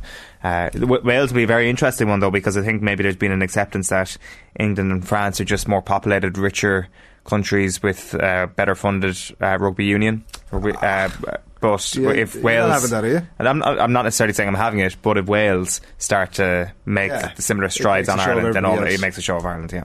Yeah. Um, right. A OTBM brought to you live each morning by Gillette Labs for an effortless finish to your day. Uh, let's just give you a quick flavour of what's happening on the back pages and on OTBSports.com this morning. They've pushed aside that report now. Uh, Fiona Hayes and Ciara Griffin on the Women's Six Nations show with Richie yesterday. That's the main story there. Uh, also, he's never got the credit he deserves. John Giles on Seamus Coleman and lots of other stuff up uh, on OTBSports.com for you this morning as well. Uh, we kick off the papers with the Irish Daily Mirror this morning and that story across the bottom. I haven't seen it in many of the others. GPA imposed blanket ban on all media. Over to you, Croker, as players pull out of championship launches. That's a story by Pat Nolan, who's got his hands on the video from Tom Parsons last night, who has uh, said to his members that the GAA have uh, reneged on our agreement. So, far from uh, winding down. That one seems to be only going in one direction. The Irish Times this morning, best number two in the world, ready to be Ireland's number one, at least uh, for a few days as Gavin Bazunu sits it out and Caoimhín Kelleher takes on that uh, mantle. And that's Gavin Cummiskey looking ahead to the um, Ireland Belgium game, Belgium B game. And Lisa Fallon inside as well about what can our game learn from the Belgium way. You buzzing for Belgium? Ah, yeah. Like uh, I, th- I think that the fact that it's not the, the, the, the big stars, people are thinking, uh, well, it's this is not going to be a, a great fixture, but there's still some excellent talent coming to Dublin this weekend. Uh, Duffy's vision defender backs Irish to thrive in Nations League. End of the world for Italy again. Uh, inside there, that's the Irish Daily Mail. A brilliant photograph on the back page of the Irish Independent this morning from that game. Uh, Italy crash out of World Cup. The European champions fall, fail to qualify after a stunning defeat uh, to North Macedonia, and it's Marco Verratti there looking more Italian than you've ever seen anybody look in your life. It's the shorts up look and absolute despair. Uh, McWilliams backs Ireland to bounce back from the World Cup uh, woe, Rory O'Connor, and I was a hazard to myself, admits uh, treaty star Sean Finn after his concussion incident, uh, writes Donnchadh Boyle inside, and there are quotes that are featured in a lot of the papers this morning. Uh, there, the Irish Examiner locked and loaded on Cadigan. Uh, date with Hurt Kilkenny is a perfect uh, perfect for a Cork team chasing consistency and lots more inside as well, including Ronan O'Gara's column there. What else have we got for you on the star? Uh, wags to riches. Uh, Duffy time has come to hit the big time again. And uh, Aldridge play the Tide United. This is his message to the FA, saying about the FA Cup semi final shouldn't be at Wembley, they should be out and about. Photograph of Gareth Bale there as well. Old age pensioner. Tab of the morning, really, isn't it? We can't get away from it. Uh, Duffy, I'll stick around for Euro 28. Uh, and uh, Bruno Fernandes, by the way, has signed up a £65 million deal to stay at Manchester United until 2027. He's going to earn a million a month, I think, something like that. Wow. I think that's good business. Yeah. This is the auditor now, you see. This is Nobody would have known that signing up Bruno Bruno Fernandes for another five years was a good thing to do unless you were the auditor. Rangnick is really this is where he's coming into his own. No, Yeah, Ra- Rangnick has uh, become an inside agent and discovered that Bruno Fernandes is a good player. football. Yeah. Well, once they get rid of Ronaldo, I honestly think he can he can he can be a big top top top player for United. I think that Bruno Fernandes, yeah. the guy who like was the had the most goal involvements for like eighteen months there. I know, but has gone off the boil since your man arrived, and and it's been good. Uh, yeah, like, it'd be an easy thing to get rid of him now. Like you know, there'd be plenty of clubs looking for him. Yeah. it's good business. of course. Yeah, the the hard thing to do was to hand him a quarter of a million a week. I, yeah, I wouldn't know about that though. I mean, if yeah, you need to be the auditor, the inside information. That and one last story from the Guardian this morning that we wanted to bring your attention here. It's uh, Giles Richards. F1 faces calls uh, to quit Saudi Arabia over human rights, and the uh, group Reprieve has demanded that Formula One ends its association with Saudi Arabian sports washing uh, after the family of a teenager sentenced to death wrote to Lewis Hamilton pleading with him to speak out on their son's behalf before this weekend's race. And we had an email into uh, the show during the week on uh, that exact topic as to why the conversation about Saudi Arabia didn't seem to include uh, the Formula One this weekend. So delighted to highlight that as well. Coming up at a quarter to nine, John Duggan. Good morning to you. Adrian, how are we doing? Are you buzzing for Belgium? Well, we're looking forward to the build up tomorrow and off the ball Saturday on Newstalk. Stewie Byrne in studio with Dan at the Aviva Stadium, Dan McDonnell and Johnny Ward. Is as that well, your political so- way of saying like I mean it's happening and we have to talk about it? No, no, no. We always love um, talking about football on, on Saturday afternoon. So I, th- I think I think I, I'm uh, actually not tongue in cheek when I say that this is actually a relatively exciting fixture. Like I, I, it's just for the sense of getting to see this Ireland team play again. Like it just feels too long since we've watched them. There is still that wave of excitement around this team. what I'm excited about is not seeing Belgium because you're not going to have De Bruyne or Lukaku there. I'm more interested in seeing what Kenny's going to do. Uh, who's he going to play? Uh, like Gallagher will play. We, we, we should expect. I'd say it'll be three at the back. Doherty would expect to play on the right wing. Like, will players like Mark Sykes be involved? Will Conor Ronan be involved in any way over the next week in these friendlies against Belgium and Lithuania? Will Troy Parrott get a run? Um, Scott Hogan and Will Keane have been whacking in the goals in both the Championship and League One. Will they get a shot? That's what I'm more interested in seeing, as opposed to whether we win against Belgium or lose against Belgium or win against Lithuania or lose against Lithuania. It's the makeup of the Kenny's team, and can we keep the momentum going after going 10 games now with only one defeat? Uh, Nathan made a very good point actually the other morning. Is that uh, I know this Belgium team they would still be favoured to beat Ireland, right? But Ireland have a greater chance now than normally to, to beat Belgium. And if they do that, the world ranking points count the same. You know, the world number one team in the world has been beaten by Ireland, which is, I guess, like they're not going to have a, a, an opportunity like this again to be able to make up that much ground and to get that many points. I think it was 1966 was the last time Ireland beat Belgium. It was Right. a long time. You think it was the game that set Ireland on their road to Euro '88 was the first game. It was actually after Belgium finished fourth at the World Cup in 1986 and uh, did a great run in Mexico. And we got a last minute penalty, and Liam Brady put it in. It was two all draw, and that sent us on our way. And that's how good we were back then. But it's funny this world rankings uh, has always been a bit strange to me. Uh, Ireland got to sixth in 1993, but I know it does matter for coefficients and seedings and all that kind of thing. But are Belgium the best team in the world? No, patently not. Um, they were, I would say, the second best team in the world in the 2018 World Cup, but you'd have to also say at Euros and various tournaments they've underwhelmed. Yeah, that was their peak, 18, wasn't it? Yeah. The, ma- that that uh, 66 game is definitely the main thing that stands out for me from that year. It's nothing else football wise that I can quite remember that it happened that year. Well, Eric was born. You ever see? Remember the ad that they had in when he was playing for Manchester United?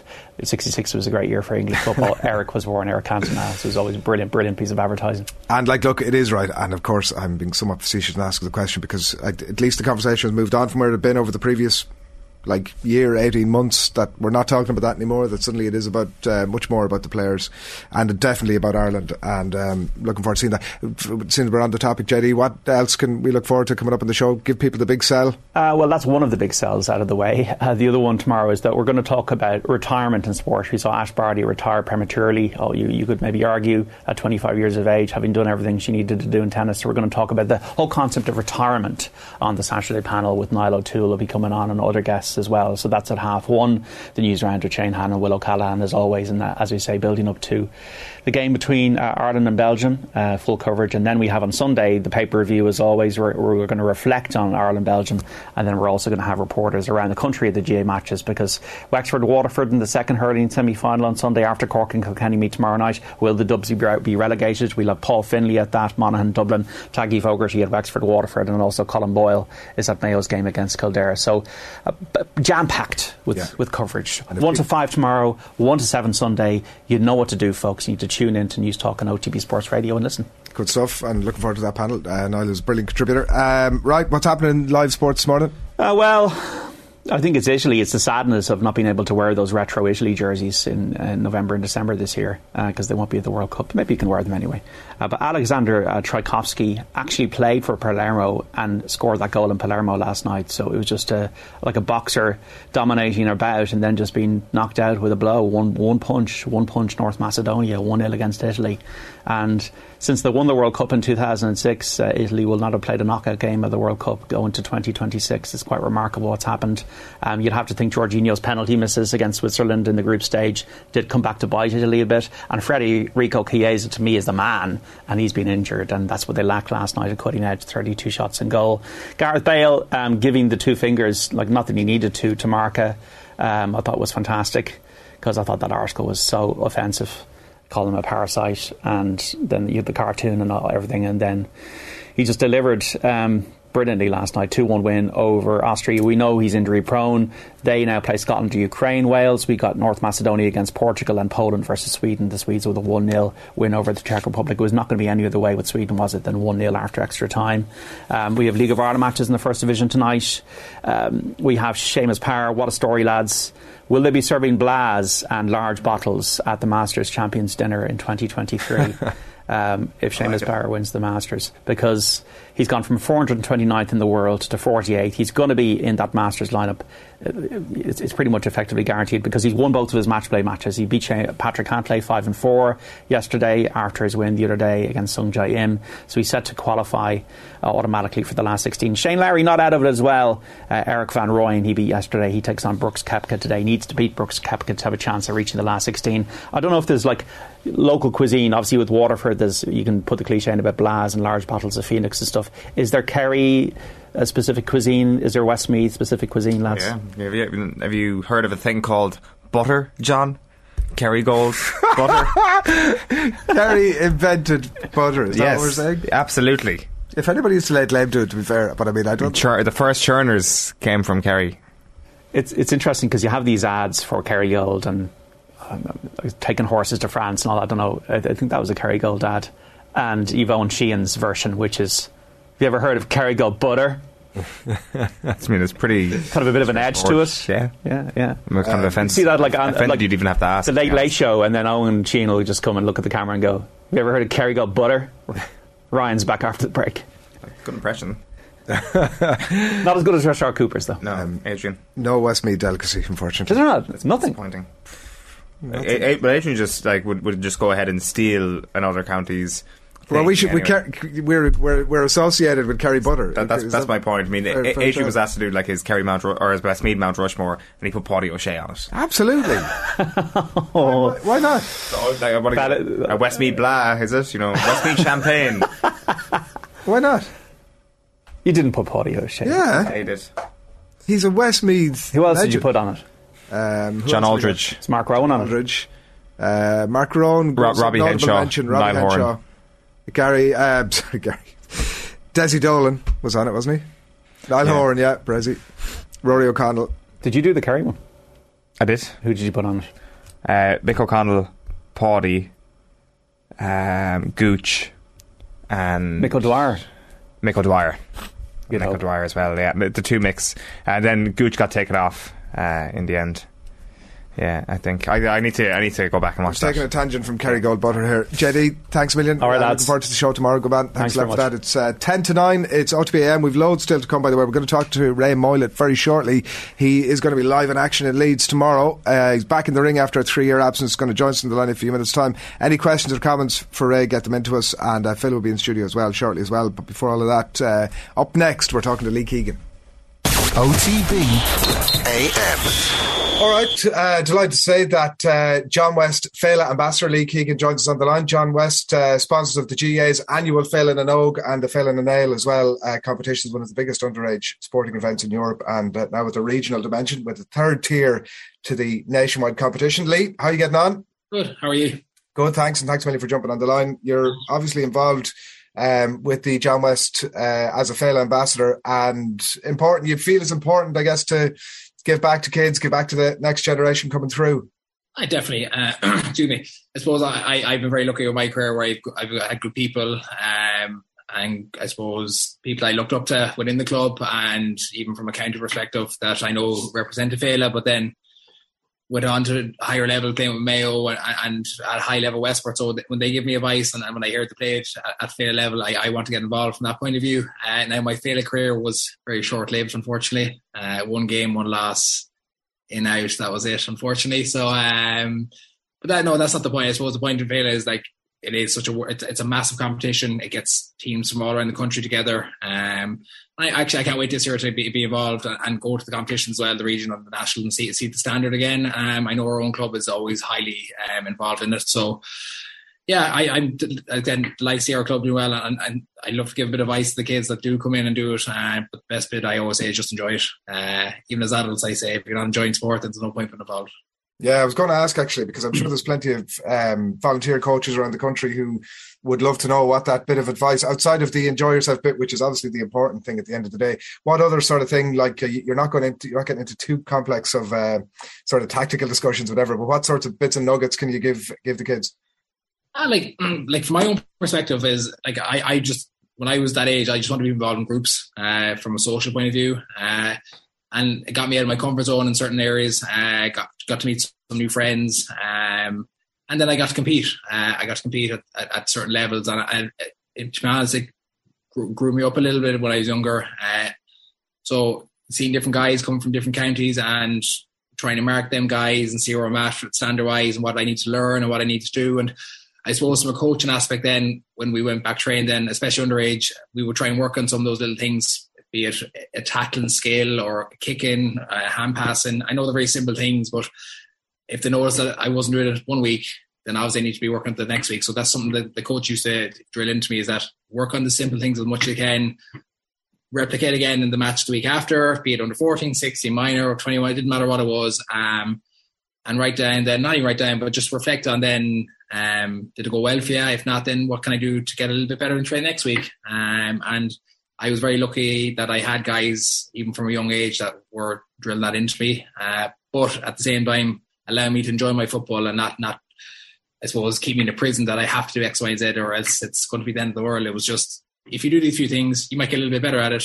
If not, we'll keep working them, keep working, keep working them until you are not perfect, but at a really high level. And again, there's guys in the club, and I know volunteers all over the country are probably doing the exact same thing, uh, and that's why Féile is so successful and why he's getting recognised uh, uh, worldwide.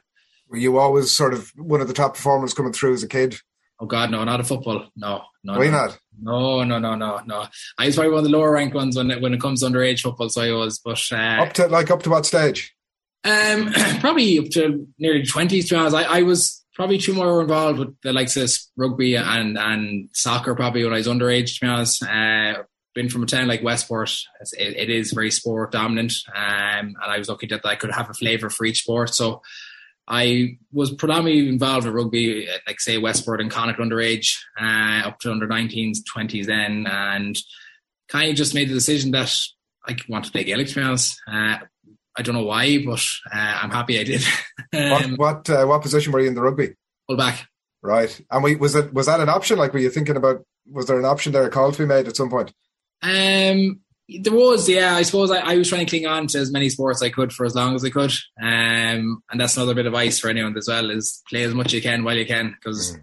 when you have to make a decision, that's that's kind of it, to be honest. Um, and I knew when I was getting to that, that kind of 18, 19, 20 year old that I, was going to have to make a decision, and had a chat with a couple of coaches at under 20 Mayo. Uh, they were interested in bringing me in, and they were said that just seen a, they seen a good bit of potential, and I got a bit excited from that, and, and just drove it on from that. To be honest, they were right. They were right. It's like 15 years later, they were bang on. Was the did you consider like a professional rugby career?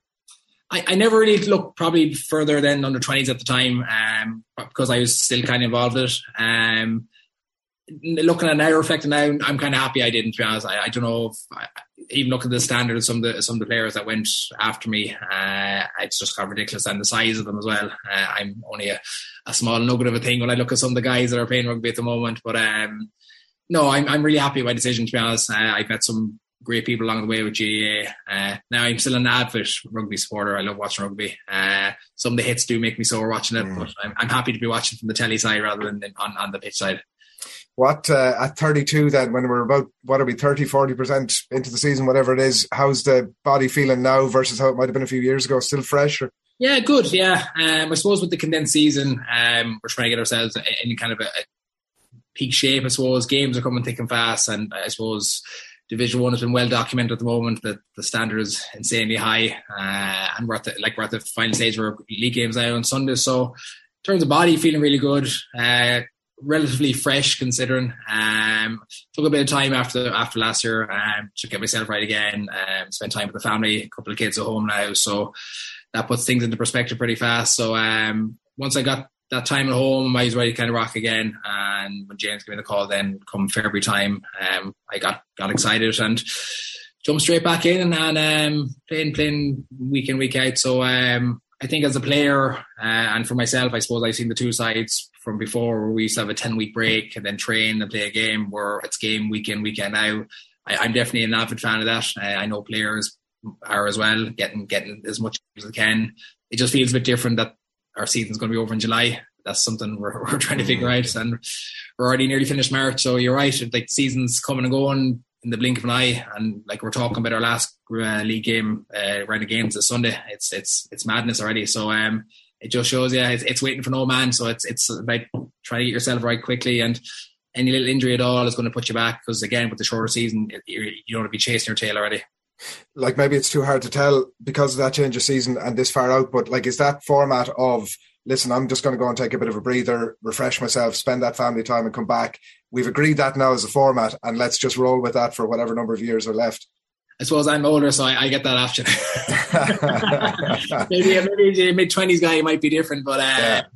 yeah, like I mean, I suppose I'm I'm on year twelve now or 11, 12 with Mayo, so like I know James very well. So it, again, it's it's about been smart. Uh, I know my own body as well. Uh, I, I said I'm running long enough now to realise that setting myself crazy standards in December, January versus maybe five years ago, it's not expectation really, or it's not, it's not reality for mm. myself. It's about trying to get myself right for an early start and building into the year. Uh, and that's gone pretty well so far. I'm, I'm happy where I'm at in terms of my shape and how I feel. Um, and enjoying the group environment with we've quite a relatively new squad again, uh, a lot of young guys coming through. So they're really challenging us, kind of older guys as well, to perform in training. Uh, and I think it's it's been pretty clear that James is picking guys on form within training. We've we've had a lot of changes throughout the games in the league. So, um, so yeah, I mean that's the great thing about James. There's a lot of good flexibility that I could bring James up. I just want to take an extra couple of weeks here before I come back into that environment again. And it's it's that's I suppose that's that's the trust we have between manager and players at the moment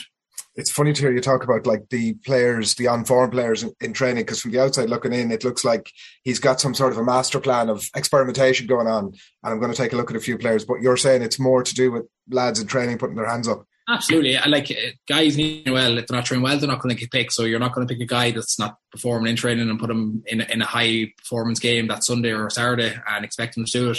Guys need to be shown well in, in Tuesday or Thursday or Wednesday or Friday, whatever whatever day it is. And for them to do that, if they're competing really well during the weeks and they're putting their hand up, then yes, they're going to get picked. If they're not, then that's just the reality of high level sport. Uh, and us as players know that very well, and James knows that himself. So I don't think it's an experimental thing. I think it's, I think it's just he wants to see how guys adapt to that high level environment of playing top teams week in week out. And Joe, we all have to get our chance some stage. Well, like when I was that age, if I didn't get a chance, I wouldn't be here either. So it's about exposing them, uh, getting them ready, and like said, champions only three weeks away this Sunday, so it's really important to get as many guys playing at that level as possible. What uh, we're talking about all the new faces coming in, but the the um, recapture is that the right phrase? I don't know exactly how to phrase it. The Oisín Mullin not going to Australia bit. Uh, I wondered, like, how big a boost was that internally? Was that because he's the sort of player that I think no matter what squad in the country he's in, like the loss of his, him, you're going to feel that it could be the difference between getting over the line and not. Was it a big boost internally? Well, he's a beautiful man as well, so just that helps. um, absolutely. Listen, like Oisín's one of those kind of generational players, um, and it is well documented how good he is. Uh, and yes, when we did see him come back in the change room, I suppose he gave us massive energy because obviously he sees himself as or sees us as a group. I, I, I suppose the trust in the group that we can go far again. Um, and he obviously thought about that and, and, sat down and set out his standards and his targets already. So he obviously has that in his head. And for us to see him come back in at start year was a huge boost for us because again, he's he's one of our top guys there, uh, one of our best players. And I suppose the way he plays the game, um, it's uh, it's very attractive to see. Mm. he's just so good at football. Like, uh, I love I love having him in the squad. I just think he brings a bundle of energy. Um, and just uh, for a guy of a 21 year old, he's already one of our leaders already, and it shows the type of guy he is within the group already. So um, yeah, it was a huge boost to see him come back in this year. How what's what sort of form does that leadership take? Is it more than just the quality of his play? Uh, yeah, but even the way he trains, it's a training in the week. He does take a, like a night off. He comes to train really hard. He's he's bringing lads with him. Then in terms of conditioning games or like his skill level is extremely high and he's he's he's challenged himself as best he can to get better and better and better. So you see a guy that age and, and he's doing that himself, you know he's in a good spot already. Um, and it doesn't take a lot of management for a guy to see see that qualities. And um, again, to see him come back in and train the way he is trained again, it, again, it's it's really powerful for us as a group to see that. It's wild in an overall sense, like how you mentioned, obviously going into the last round of league games, but how even everything feels now. Like it, obviously the Dubs coming back to the field a bit at the demise, then sort of suddenly everybody realizes, oh, maybe it's not so bad after all, after looking at the last few weeks. But it still does feel like there's five, at least five, and maybe a couple more like genuine All Ireland contenders. Does it feel that way? Sorry, does it feel any different in that way uh, for you, Lee, over the last few years in the sense of that evenness?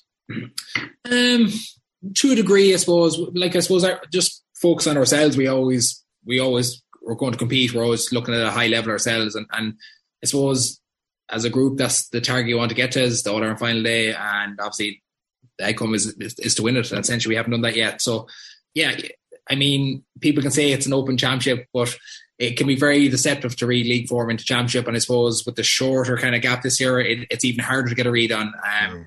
I know even just playing the Division One this year itself, say teams are obviously setting out their stall pretty early this year that they're taking the league extremely serious. And, and you've seen that way, as you said, MA games are for grabs this weekend in Division One alone, and across every division. There's there's something for grabs nearly in every division. So I think teams see this as an opportunity now, as to get a really good performance on Sunday. Uh, and I'm just talking about ourselves now here. Like Sunday's a massive game for us against Kildare. Um, like as essentially it's a do or die situation from now on for the rest of the season. Uh, get a result on Sunday, we're into a league final. The league final then straight into into championship. So it's it's you're right. There is a lot of teams looking this year as an opportunity, but again, we like we do every year, and it sounds boring. But we, if we don't look after ourselves, if we start looking externally, then we're we're only caught in ourselves. It's what we're doing now and what's important now. And for us, although Champions three weeks in line, we know exactly what we have to do against Kildare. Any team that shoots 24 points the week before is a serious outfit. So we're looking at that challenge ourselves. Um, and we want to take that very seriously for Sunday and try and get to the league final.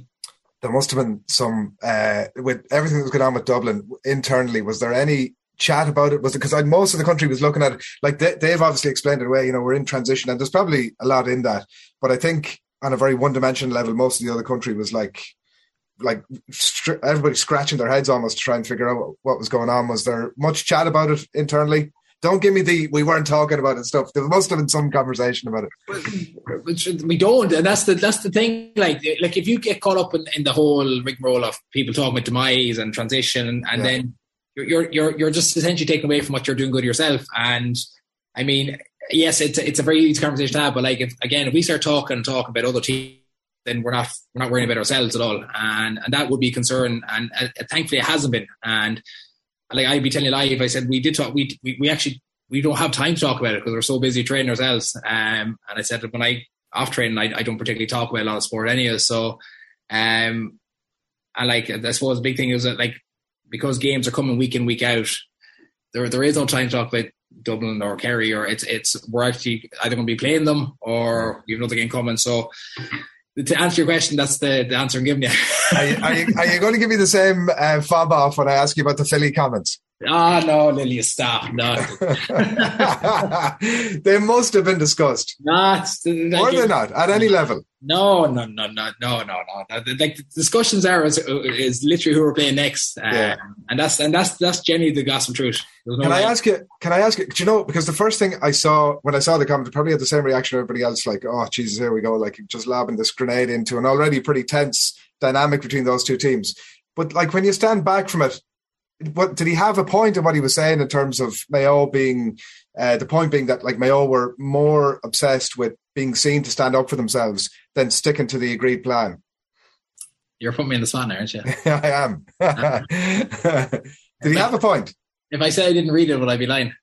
you, there's no way those comments haven't some way or another. Somebody's dropped them into a WhatsApp group somewhere along the line. Um, listen, the, the, like you can't exactly pinpoint every every moment or every minute from games. Like I mean, the two teams have macho moments themselves, so it's, it, would be it'd be silly for me to say they didn't. Uh, mm. To say we got caught up in it, I don't know. Like that's that's here to say. Like I mean, we went out to perform to the best of our ability in, in that game. So I mean, to go into a game thinking if I, if I'm going to be as macho I can, we knew that's never, never going to win a game.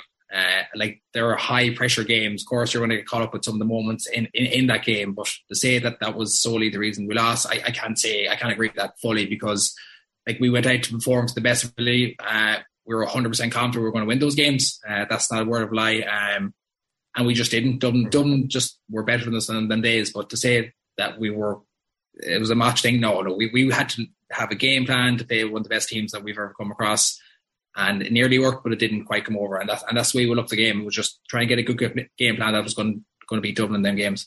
So it's on the record. It hasn't been discussed, is what you're saying.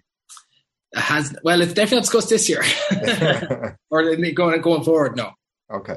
Uh, what um, the the uh, the reason I'm sort of asking about it was like the aggressiveness is a big part of your game, right? Like Andy Moore has written about it in his book. That was it a horrible player? Is that the horrible player to play against? Am I right? Is that the uh, so quarter, yeah, yeah, yeah. What? So, like that that line of aggression between like there's a negative and a positive to that, but you've always seemed to be able to walk that the positive side of the the aggressive play.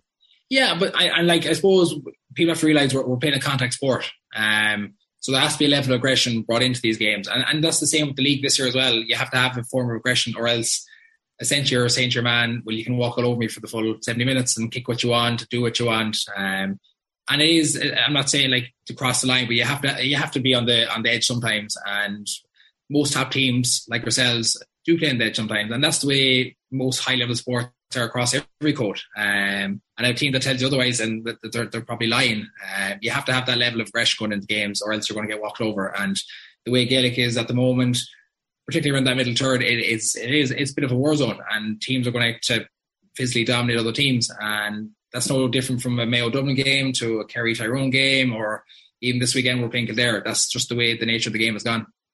Are you looking around you last weekend going, what is Aidan O'Shea doing back here? He's he's basically fulfilling every uh, position now on the pitch, and the latest is in uh, in the half back line. What's the what's the natural progression of him? Do you think as a like? There's obviously so much. He's one of those players that occupies so much debate around the summertime as to what how he's going, what uh, what his best position is, and all that sort of stuff. I I don't know. Is he likely to spend more time in the back line going forward, or is he's looking, uh, he's looking for the goalie jersey next. yeah, it's not far off. His last, remaining, his last remaining position, like so.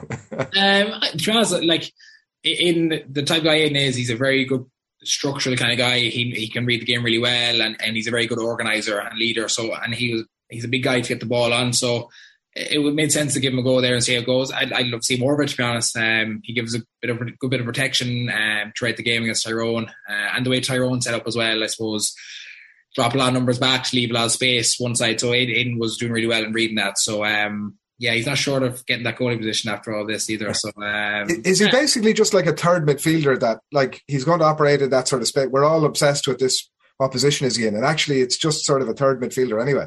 Essentially, yeah. And like Aidan's a very good ball player, so I mean, it's no brainer playing around the middle third. And in the size he is and the presence he is, like Aidan's tackling is probably one of the best in the country. So I mean, to get Aidan in around that area is, is crucial for us getting turnovers and, and moving the ball quick and quick in transition. So uh, it's a role that I know he he loved playing in. So um, I'm sure it's going to be reviewed and up to it again going forward. Yeah, it could appear anywhere. Nobody knows. can I can I ask you before we let you away? Was it very disappointing? And I, I sort of facetiously mentioned at the top that it's great to speak with you because uh, we haven't had a huge amount of chance to um, speak with players or coaches over the last few weeks. Was it very frustrating how all that uh, played out, Lee, in terms of the the mileage and the expenses, and that uh, the GPA obviously felt it had come to a point where a ban was required? like I mean, it's it's it's like most of the topics. If you want to get wrapped around it and call up on it, then like I mean, you can discuss it till the cows come home. Um, I mean, from from me as a player and us as a, as a playing group, like I suppose. I don't know how people have time sometimes to be talking how many times that we train a week. We just we just want to go train and, and be ready for any game that comes up. So I mean it's it's obviously it's it's it's a hot topic at the moment. Um but I, am pretty sure like so they're going to have to come to some resolution at some stage. I mean, it's it's it's it's a pretty simple fix if they want to do it. Um, yeah. know, like I mean, like there's probably no need to drag it on longer than it should be. So I mean, it's just one of those things. Like it, it's coming pretty hot, and it's the it's the hot topic of every kind of after league game at the moment, post league game. Uh, we should be talking about the games and not these kind of situations, I suppose. Did you agree with the ban, or did you think because there was a uh, there was um, a good point made that actually putting the players front and center to say we're not happy with this would have been as effective as a ban?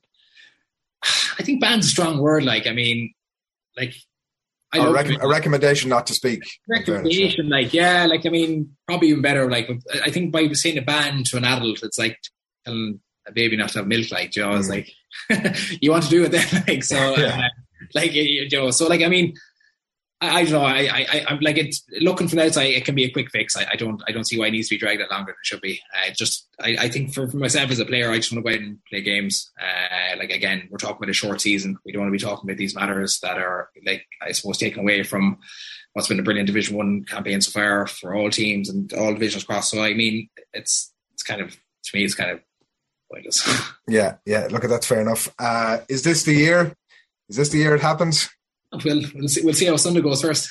Yeah, yeah, yeah. Plenty, plenty of football. Plenty of football to be played. Listen, uh, absolute pleasure chatting with you over the last twenty minutes or so. Uh, John West, ambassador, and you can check out all those details. We give out full details from our social channels as well. Lee Keegan, thanks a million. Thanks a million, guys. Cheers. Appreciate it. Thank you.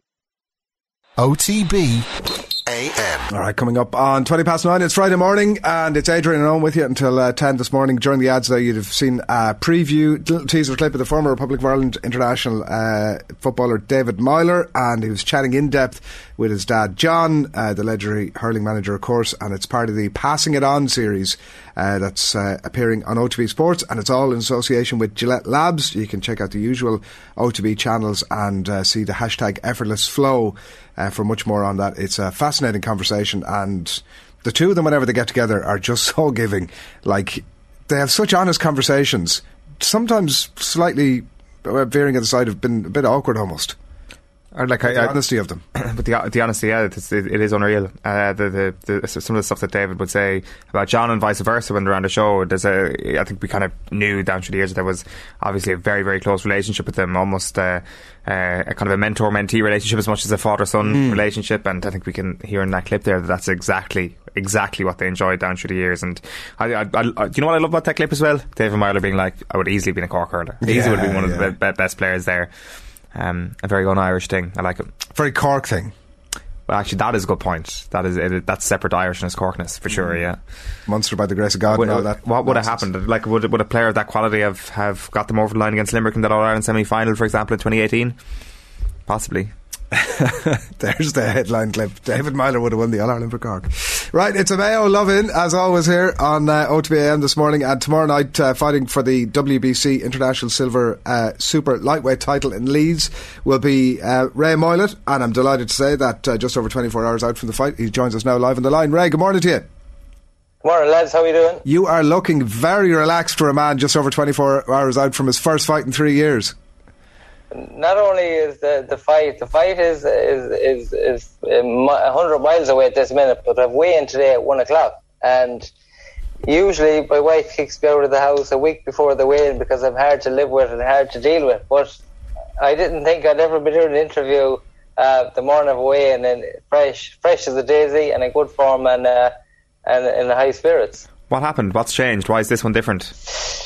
This has changed. I have a new plan in place. Um, I've been targeting this fight for a very long time. So I knew it was going to come at some stage rather than later, and I knew I had to be ready. I haven't been in Dublin um, the last 24 months as much as I would like to have been. So with me not being able to go up to Dublin train with Packy Collins every time, I try to keep everything in my own control um, on point at home. So I, I looked after my body and I wasn't abusing myself.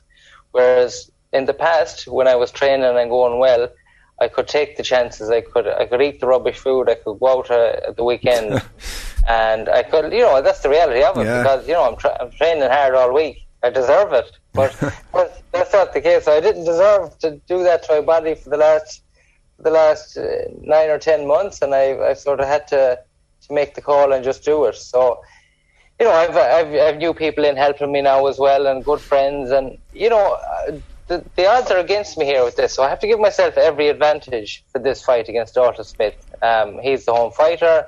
It's on an Eddie Hearn show. Eddie Hearn is his man. You know, I have to give myself every advantage. If I was over here struggling at weight and just about getting into the ring, you know, it would look very bad for me, and it wouldn't be it wouldn't be good for my performance. So thankfully, uh, I am in a better position. Also, while I, while I just say- continue on it, this fight is a weight above the fight I fought at in Castlebar. Um, it's five pound heavier, Okay. which is my na- which is my natural weight. I don't know five pound mightn't sound an awful lot um, to your regular viewers, but in in boxing terms, it's a lot. It's a weight above again. So, you know, when you're down to your down to your most minimum, five pound is a lot to get rid of again. So thankfully, I don't have to chase that this time, and I'm walking around on weight and uh, and comfortable. Is is it uh, like is it too much to say that it's been a bit of a come to Jesus moment for you, Ray, in the sense that like you're in that company now, you've got that big press conference during the week. There's a lot of profile on it. Just listen to you explain how it's come about that you don't have the same weight challenges because you've been looking after yourself better. Is that like a realization of maybe I wasn't doing it as well as I should have been up to this point, but from here on out, this is the approach. Not really, because I, I was a young fella and I couldn't be told anything. I, if you told me how to do it, I was going to do it the other way, whether it was right or wrong. So hmm. I think that comes with experience and it comes with age. You know, I'm, I'm 31 now. I have a lot of years, I have a lot of miles on the clock, and I know this is not going to last forever. So I want to make sure that when it does come to an end, that I've given it my absolute best and I've given it absolutely everything, and I have no regrets. You know, something a regret would would would sacrifice or would, would crucify me over the next few years to be thinking of it. I should have done this or I could have done that. Whereas I'm in a position now to do them things, and my body is allowing me to do it. Thank God. And I know I've no stone unturned here, hmm. and I have no choice to do it because win or lose, that's okay. But if I lose it on my own, on my own terms, that'll kill me down the line. You know. Yeah. The bad form stuff about the place, is that directly related as opposed to thinking about the fight? Oh, compl- well, it's actually both. You know, if I'm at a balls making the weight and I was struggling here today, hmm. that'd be my own fault. You know, there's no one else to blame there. I'm the boxer. You know, I, I see football teams blaming managers for performing bad and all that. that. That's not my style, and that's not that's not the reality of it. You know, if, at the end of the day, if I do well in the ring, everyone gets praised and all that. But if I do bad in the ring, it, it's on me. You know, so I can't. I don't want that to be my legacy. My legacy is surely it's worth a, a lot more than that. Yeah. You, you say you haven't been in Dublin much over the last 24 months, Ray. I think it was actually probably 24 months ago around this time when, when you were doing the, the push up challenge on, mm. on this show that, that, that Friday morning. What, what has it like being back in Mayo predominantly, I guess, working away as well and, and trying to keep the fitness up, knowing that this moment was, was going to come? Um, a small fall from grace. You know, I was a full time professional athlete before COVID came. Um, that obviously closed a lot of things. It closed the entertainment sector, which I'm in. So I had to come back home, regroup. Um, in the middle of that, we had a child, a first baby, uh, in the middle of the pandemic. So, you know, priorities changed. I needed money in the house. I wasn't getting it from boxing. I couldn't be gone anymore. And you know, uh, things changed. So I had no option. I couldn't go to Dublin on the hope I'd get a fight in a few weeks' time, be away from Kobe Ray, be away from Sharon, and not bringing any money into the house. You know, that's not that's not my style. I'm not going to be dragged up this way, or either is my my family. So I had to make the decision to try and um, join the two of them together, try and work hard when I was at home. You know, I literally have no, I have no outlet at home at all. People ha- haven't really seen me, haven't been out and about because I've been working or I've been training or I've been at home minding my kids. I haven't been doing anything else in the last two years. And if you know me, that's not my style at all. I'm stuck in everything, involved in everything. Um, you couldn't miss me if you walked into Rockies in Castlebar. But obviously, them days are gone now too. But I, ha- I've come to realization that my boxing career isn't what it should be, and there's no one to blame, only myself. You know, we've been here before. I've been fighting for titles before. I think it's off the ball. You, you've given me some serious coverage over the last couple of years. You know, I was one shot away from Olympic qualifier um, in Rio. Um, I missed the fight then, uh, the big homecoming fight for the WBC belt in Castlebar. I missed that. The push-ups, I was five or six or ten push-ups short on the night. Like, I'm never afraid to to put my neck out there and see what I have and see what I got. You know, like uh, I'm not going to just sit on the couch and, and say I could have bet them lads. You know, watching the TV t- on Saturday night, I'd say I could have bet them if I got the chance, but mm. no one ever gave me the chance. I'm playing the blame game. I'm not here to blame anyone. I'm re- fully responsible for this myself, and everyone that's helped me over the years as well, and they're still helping me and they were helping me when there was nothing happening. I was, I came up with the narrative like that I was on the couch for the last three years. Obviously, I wasn't, but on paper, I was.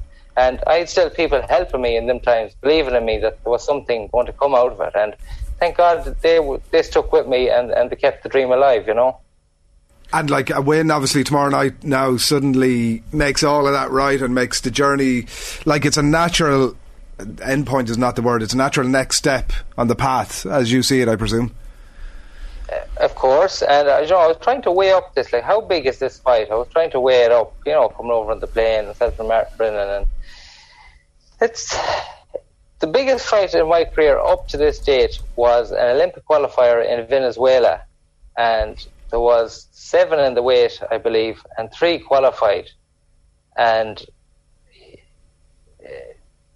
if I whoever I met in the first, if you lost the first fight, you didn't get to fight again. But if you won the first fight, you had two fights after that. I know it sounds a bit complicated, mm. but long-winded story. There was an Armenian lad in the in the weight of the seven, and I met him in the first fight, and he bet me. So that ended the dream. And he went on to stop his next two opponents, and one of them qualified along with another guy. So it was actually harder for me not to qualify for the Olympics that time than it was to qualify, the way the draw worked. But I was trying to weigh up. How big is this compared to that? And I'm going to put them on level par. The Olympics was always my dream as a child growing up, and it was it was the be all and end all of amateur boxing.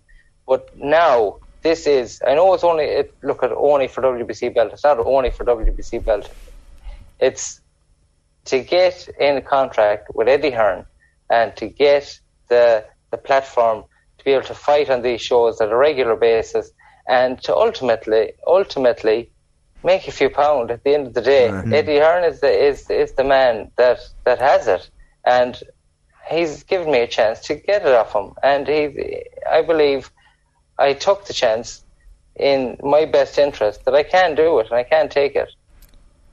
Ray, can I ask, when you said there a moment ago that uh, you've, you've had a you never blame anybody else. You're always looking at yourself. Has that always been the way with you, or ha- has something changed at some point in your career? No, no. I'd say it's only in the last year or two, because we all want to blame someone else for things not going right for you. You blame the weather. You blame. You blame the referee in a football match. You blame the goalie. He didn't do something right. You blame the judges in a boxing fight. I've done it. I, I'm not I've not come to this realization overnight. Mm. But at the end of the day, it's me that has to throw the head on the pillow at night, and I have to stay with myself and sleep with myself. And you know, I'm in my own head as well. So if I can throw my head at the pillow at night, no one, I've done all I can do. Well, then I'm going to be happy, win or lose, and that's the reality of it. And and the thing is, you would have been forgiven for blaming an actual global pandemic for shutting down, as you say, the the literal uh, industry that would fund you as a boxer, but it's not something that you chose to do. Well, I'm not because how many boxers are going to choose that and blame that, and then I'm just a number. Whereas I've put too much into this, put too many years into it, put too much sacrifice into it, to just be a number at this stage. And I said it before, like uh, I'm, I, I'm happy to go out on my shield. I'm, I'm going to keep going, and I'm going to go on a blaze of glory. I'm not just going to fade away into the darkness. Say, Whatever happened to that Mayo boxer that was there? He was doing all right, wasn't he? Oh, pandemic came and uh, that was in. That's not. That's not how my story goes. This guy is uh, technical, powerful, seven KOs. He's stylish. He's a big prospect. What's the plan? Stylish on paper, uh, big hitter on paper. Um, I won't know until I'm in the ring with him. I know a lot. Over the last eight weeks, have been we've been working on plans and tactics and strategies with Packy Collins and the video footage. And I know more in the first minute of this fight than I would have picked up in the eight weeks because everything changes and reaction comes into place. You know, you can go in, you can do all the jotting down you want and all the, the planning, but in reality, the fight takes its own course. We see it, we see it all the time. And I believe I am going to do something in this fight that I've never done before, which is box out of my skin in terms of skill. Maybe sometimes I was boxing for the crowd, or maybe sometimes I just wanted to fight. But this is going to be a skillful operation from me rather than playing for the crowd. I have a handful of people coming over, close family and close friends, and that's it. That's a big fall from grace from 2,000 people um, in the TF in Castlebar. You know, so things change. I don't have anything to prove anymore to anyone else. I don't even have to prove it to myself, but I want to show myself that I'm capable and worthy to be on this stage, and I can only do that with skill and with heart. Yeah, and it sounds like you're you're um, like in a great space. Are you almost interested to see how you yourself are going to go in the ring? Yes, I am because I've had over 300 amateur fights. Uh, this is my 13th fight as a professional, and for all them fights and all them years, I'm over 20 years at this level now. Well, not this obviously level, but uh, in competitive level. There has been five times the amount of that of sparring. So I've been in the ring my whole life, whether it's fighting or sparring, and I've been with top operators and I've been with good lads and bad lads. But I've never been outmatched. I've never been uncomfortable in the ring. I've often been bet in the ring. I was knocked down in the ring. I've always got up. But I've never been uncomfortable in the ring. And I'm not going to be uncomfortable in the ring on uh, on Saturday night. There's nothing that he can do to me that hasn't been done to me already. You know, I have my my I've lost. I, I've my my um, undisputed record is gone. I you know I've I've no weight to carry. He's the prospect. He's the one that has to show that he's the that he's the next big thing. I'm taking a chance that was handed to me. I was I was I was contemplating retirement for the last three years with no no fight, but I obviously would never have done it. But it came into my head more often than it didn't. Yeah. So he has a big mission on his hands because if he beats me, who did he beat? He beat a Paddy that came over on the boat that was on the couch for the last three years. He doesn't. He, he won't even get the recognition. But that's not going. It's not even going to come to that. But he has a lot more to lose than I have. I can only gain. I had nothing up to this, and I'm here now ready to take the shot. Well, as we were a couple of years ago on the show, we'll be cheering you on, Ray, over the weekend. Um, fair play to you for taking the call this morning. If you were any more relaxed there, you'd be uh, lying on the bed. So, good man. Keep that up. Good luck with the weigh in, and uh, more importantly, best luck tomorrow night. Uh, thank you very much, lads. After all, you've been very good to me over the over the years, and uh, even through the pandemic, as you mentioned with the with the push-ups as well. So delighted to be on, and uh, thank you very much for all the coverage, and best of luck to you all. We'll talk to you when you have the W in the bank next week. Good man. Please God, see you soon, lads. Thank Thanks you. a lot. Ray Moylette in action this weekend. Dalton Smith, it's in Leeds and it's on the zone, and uh, you got to be you got to be cheering that guy on. Uh, some comments have come in to us. Uh, Richard Redball saying that Westmeath is best known for being on the way to Galway. Uh, John Wayne is still on acid. Uh, good man. No quiz anymore. He's wondering next week. Be back next week. Sorry about that, John Wayne and Acid. And Ram says Barry's the kind of guy that will predict a Mayo loss and a, and a Keegan red card this weekend after interviewing him. is that the reputation I have? Yes. As Joe, the back. producer Joe this morning points out, he says that he's highlighting my ability to maintain professional detachment and objectivity. Yes, And, that's exactly uh, what he's doing. I can get on board with that. Today's competition winner, by the way, Donica Lynch. Good morning to you, Donica. You're going to the TikTok Six Nations tie between Ireland and Wales tomorrow, quarter to five at the RDS. And if you want to head along to support Ireland, by the way, just remember, tickets still available at ticketmaster.ie. And our overall winner of the day, of the week, of the stay at the stunning Intercontinental Hotel, a stone's throw from the RDS, is Oisin Tormey. Good man. Oisin won a bit earlier in the week. And uh, enjoy that weekend and enjoy the game. And uh, thank you, Owen. Enjoy your own weekend. Yeah, take care, you too. Meaningless tie against Tyrone. Enjoy it. OTB AM. With Gillette. Get into your flow with the new Gillette Labs Razor with exfoliating bar.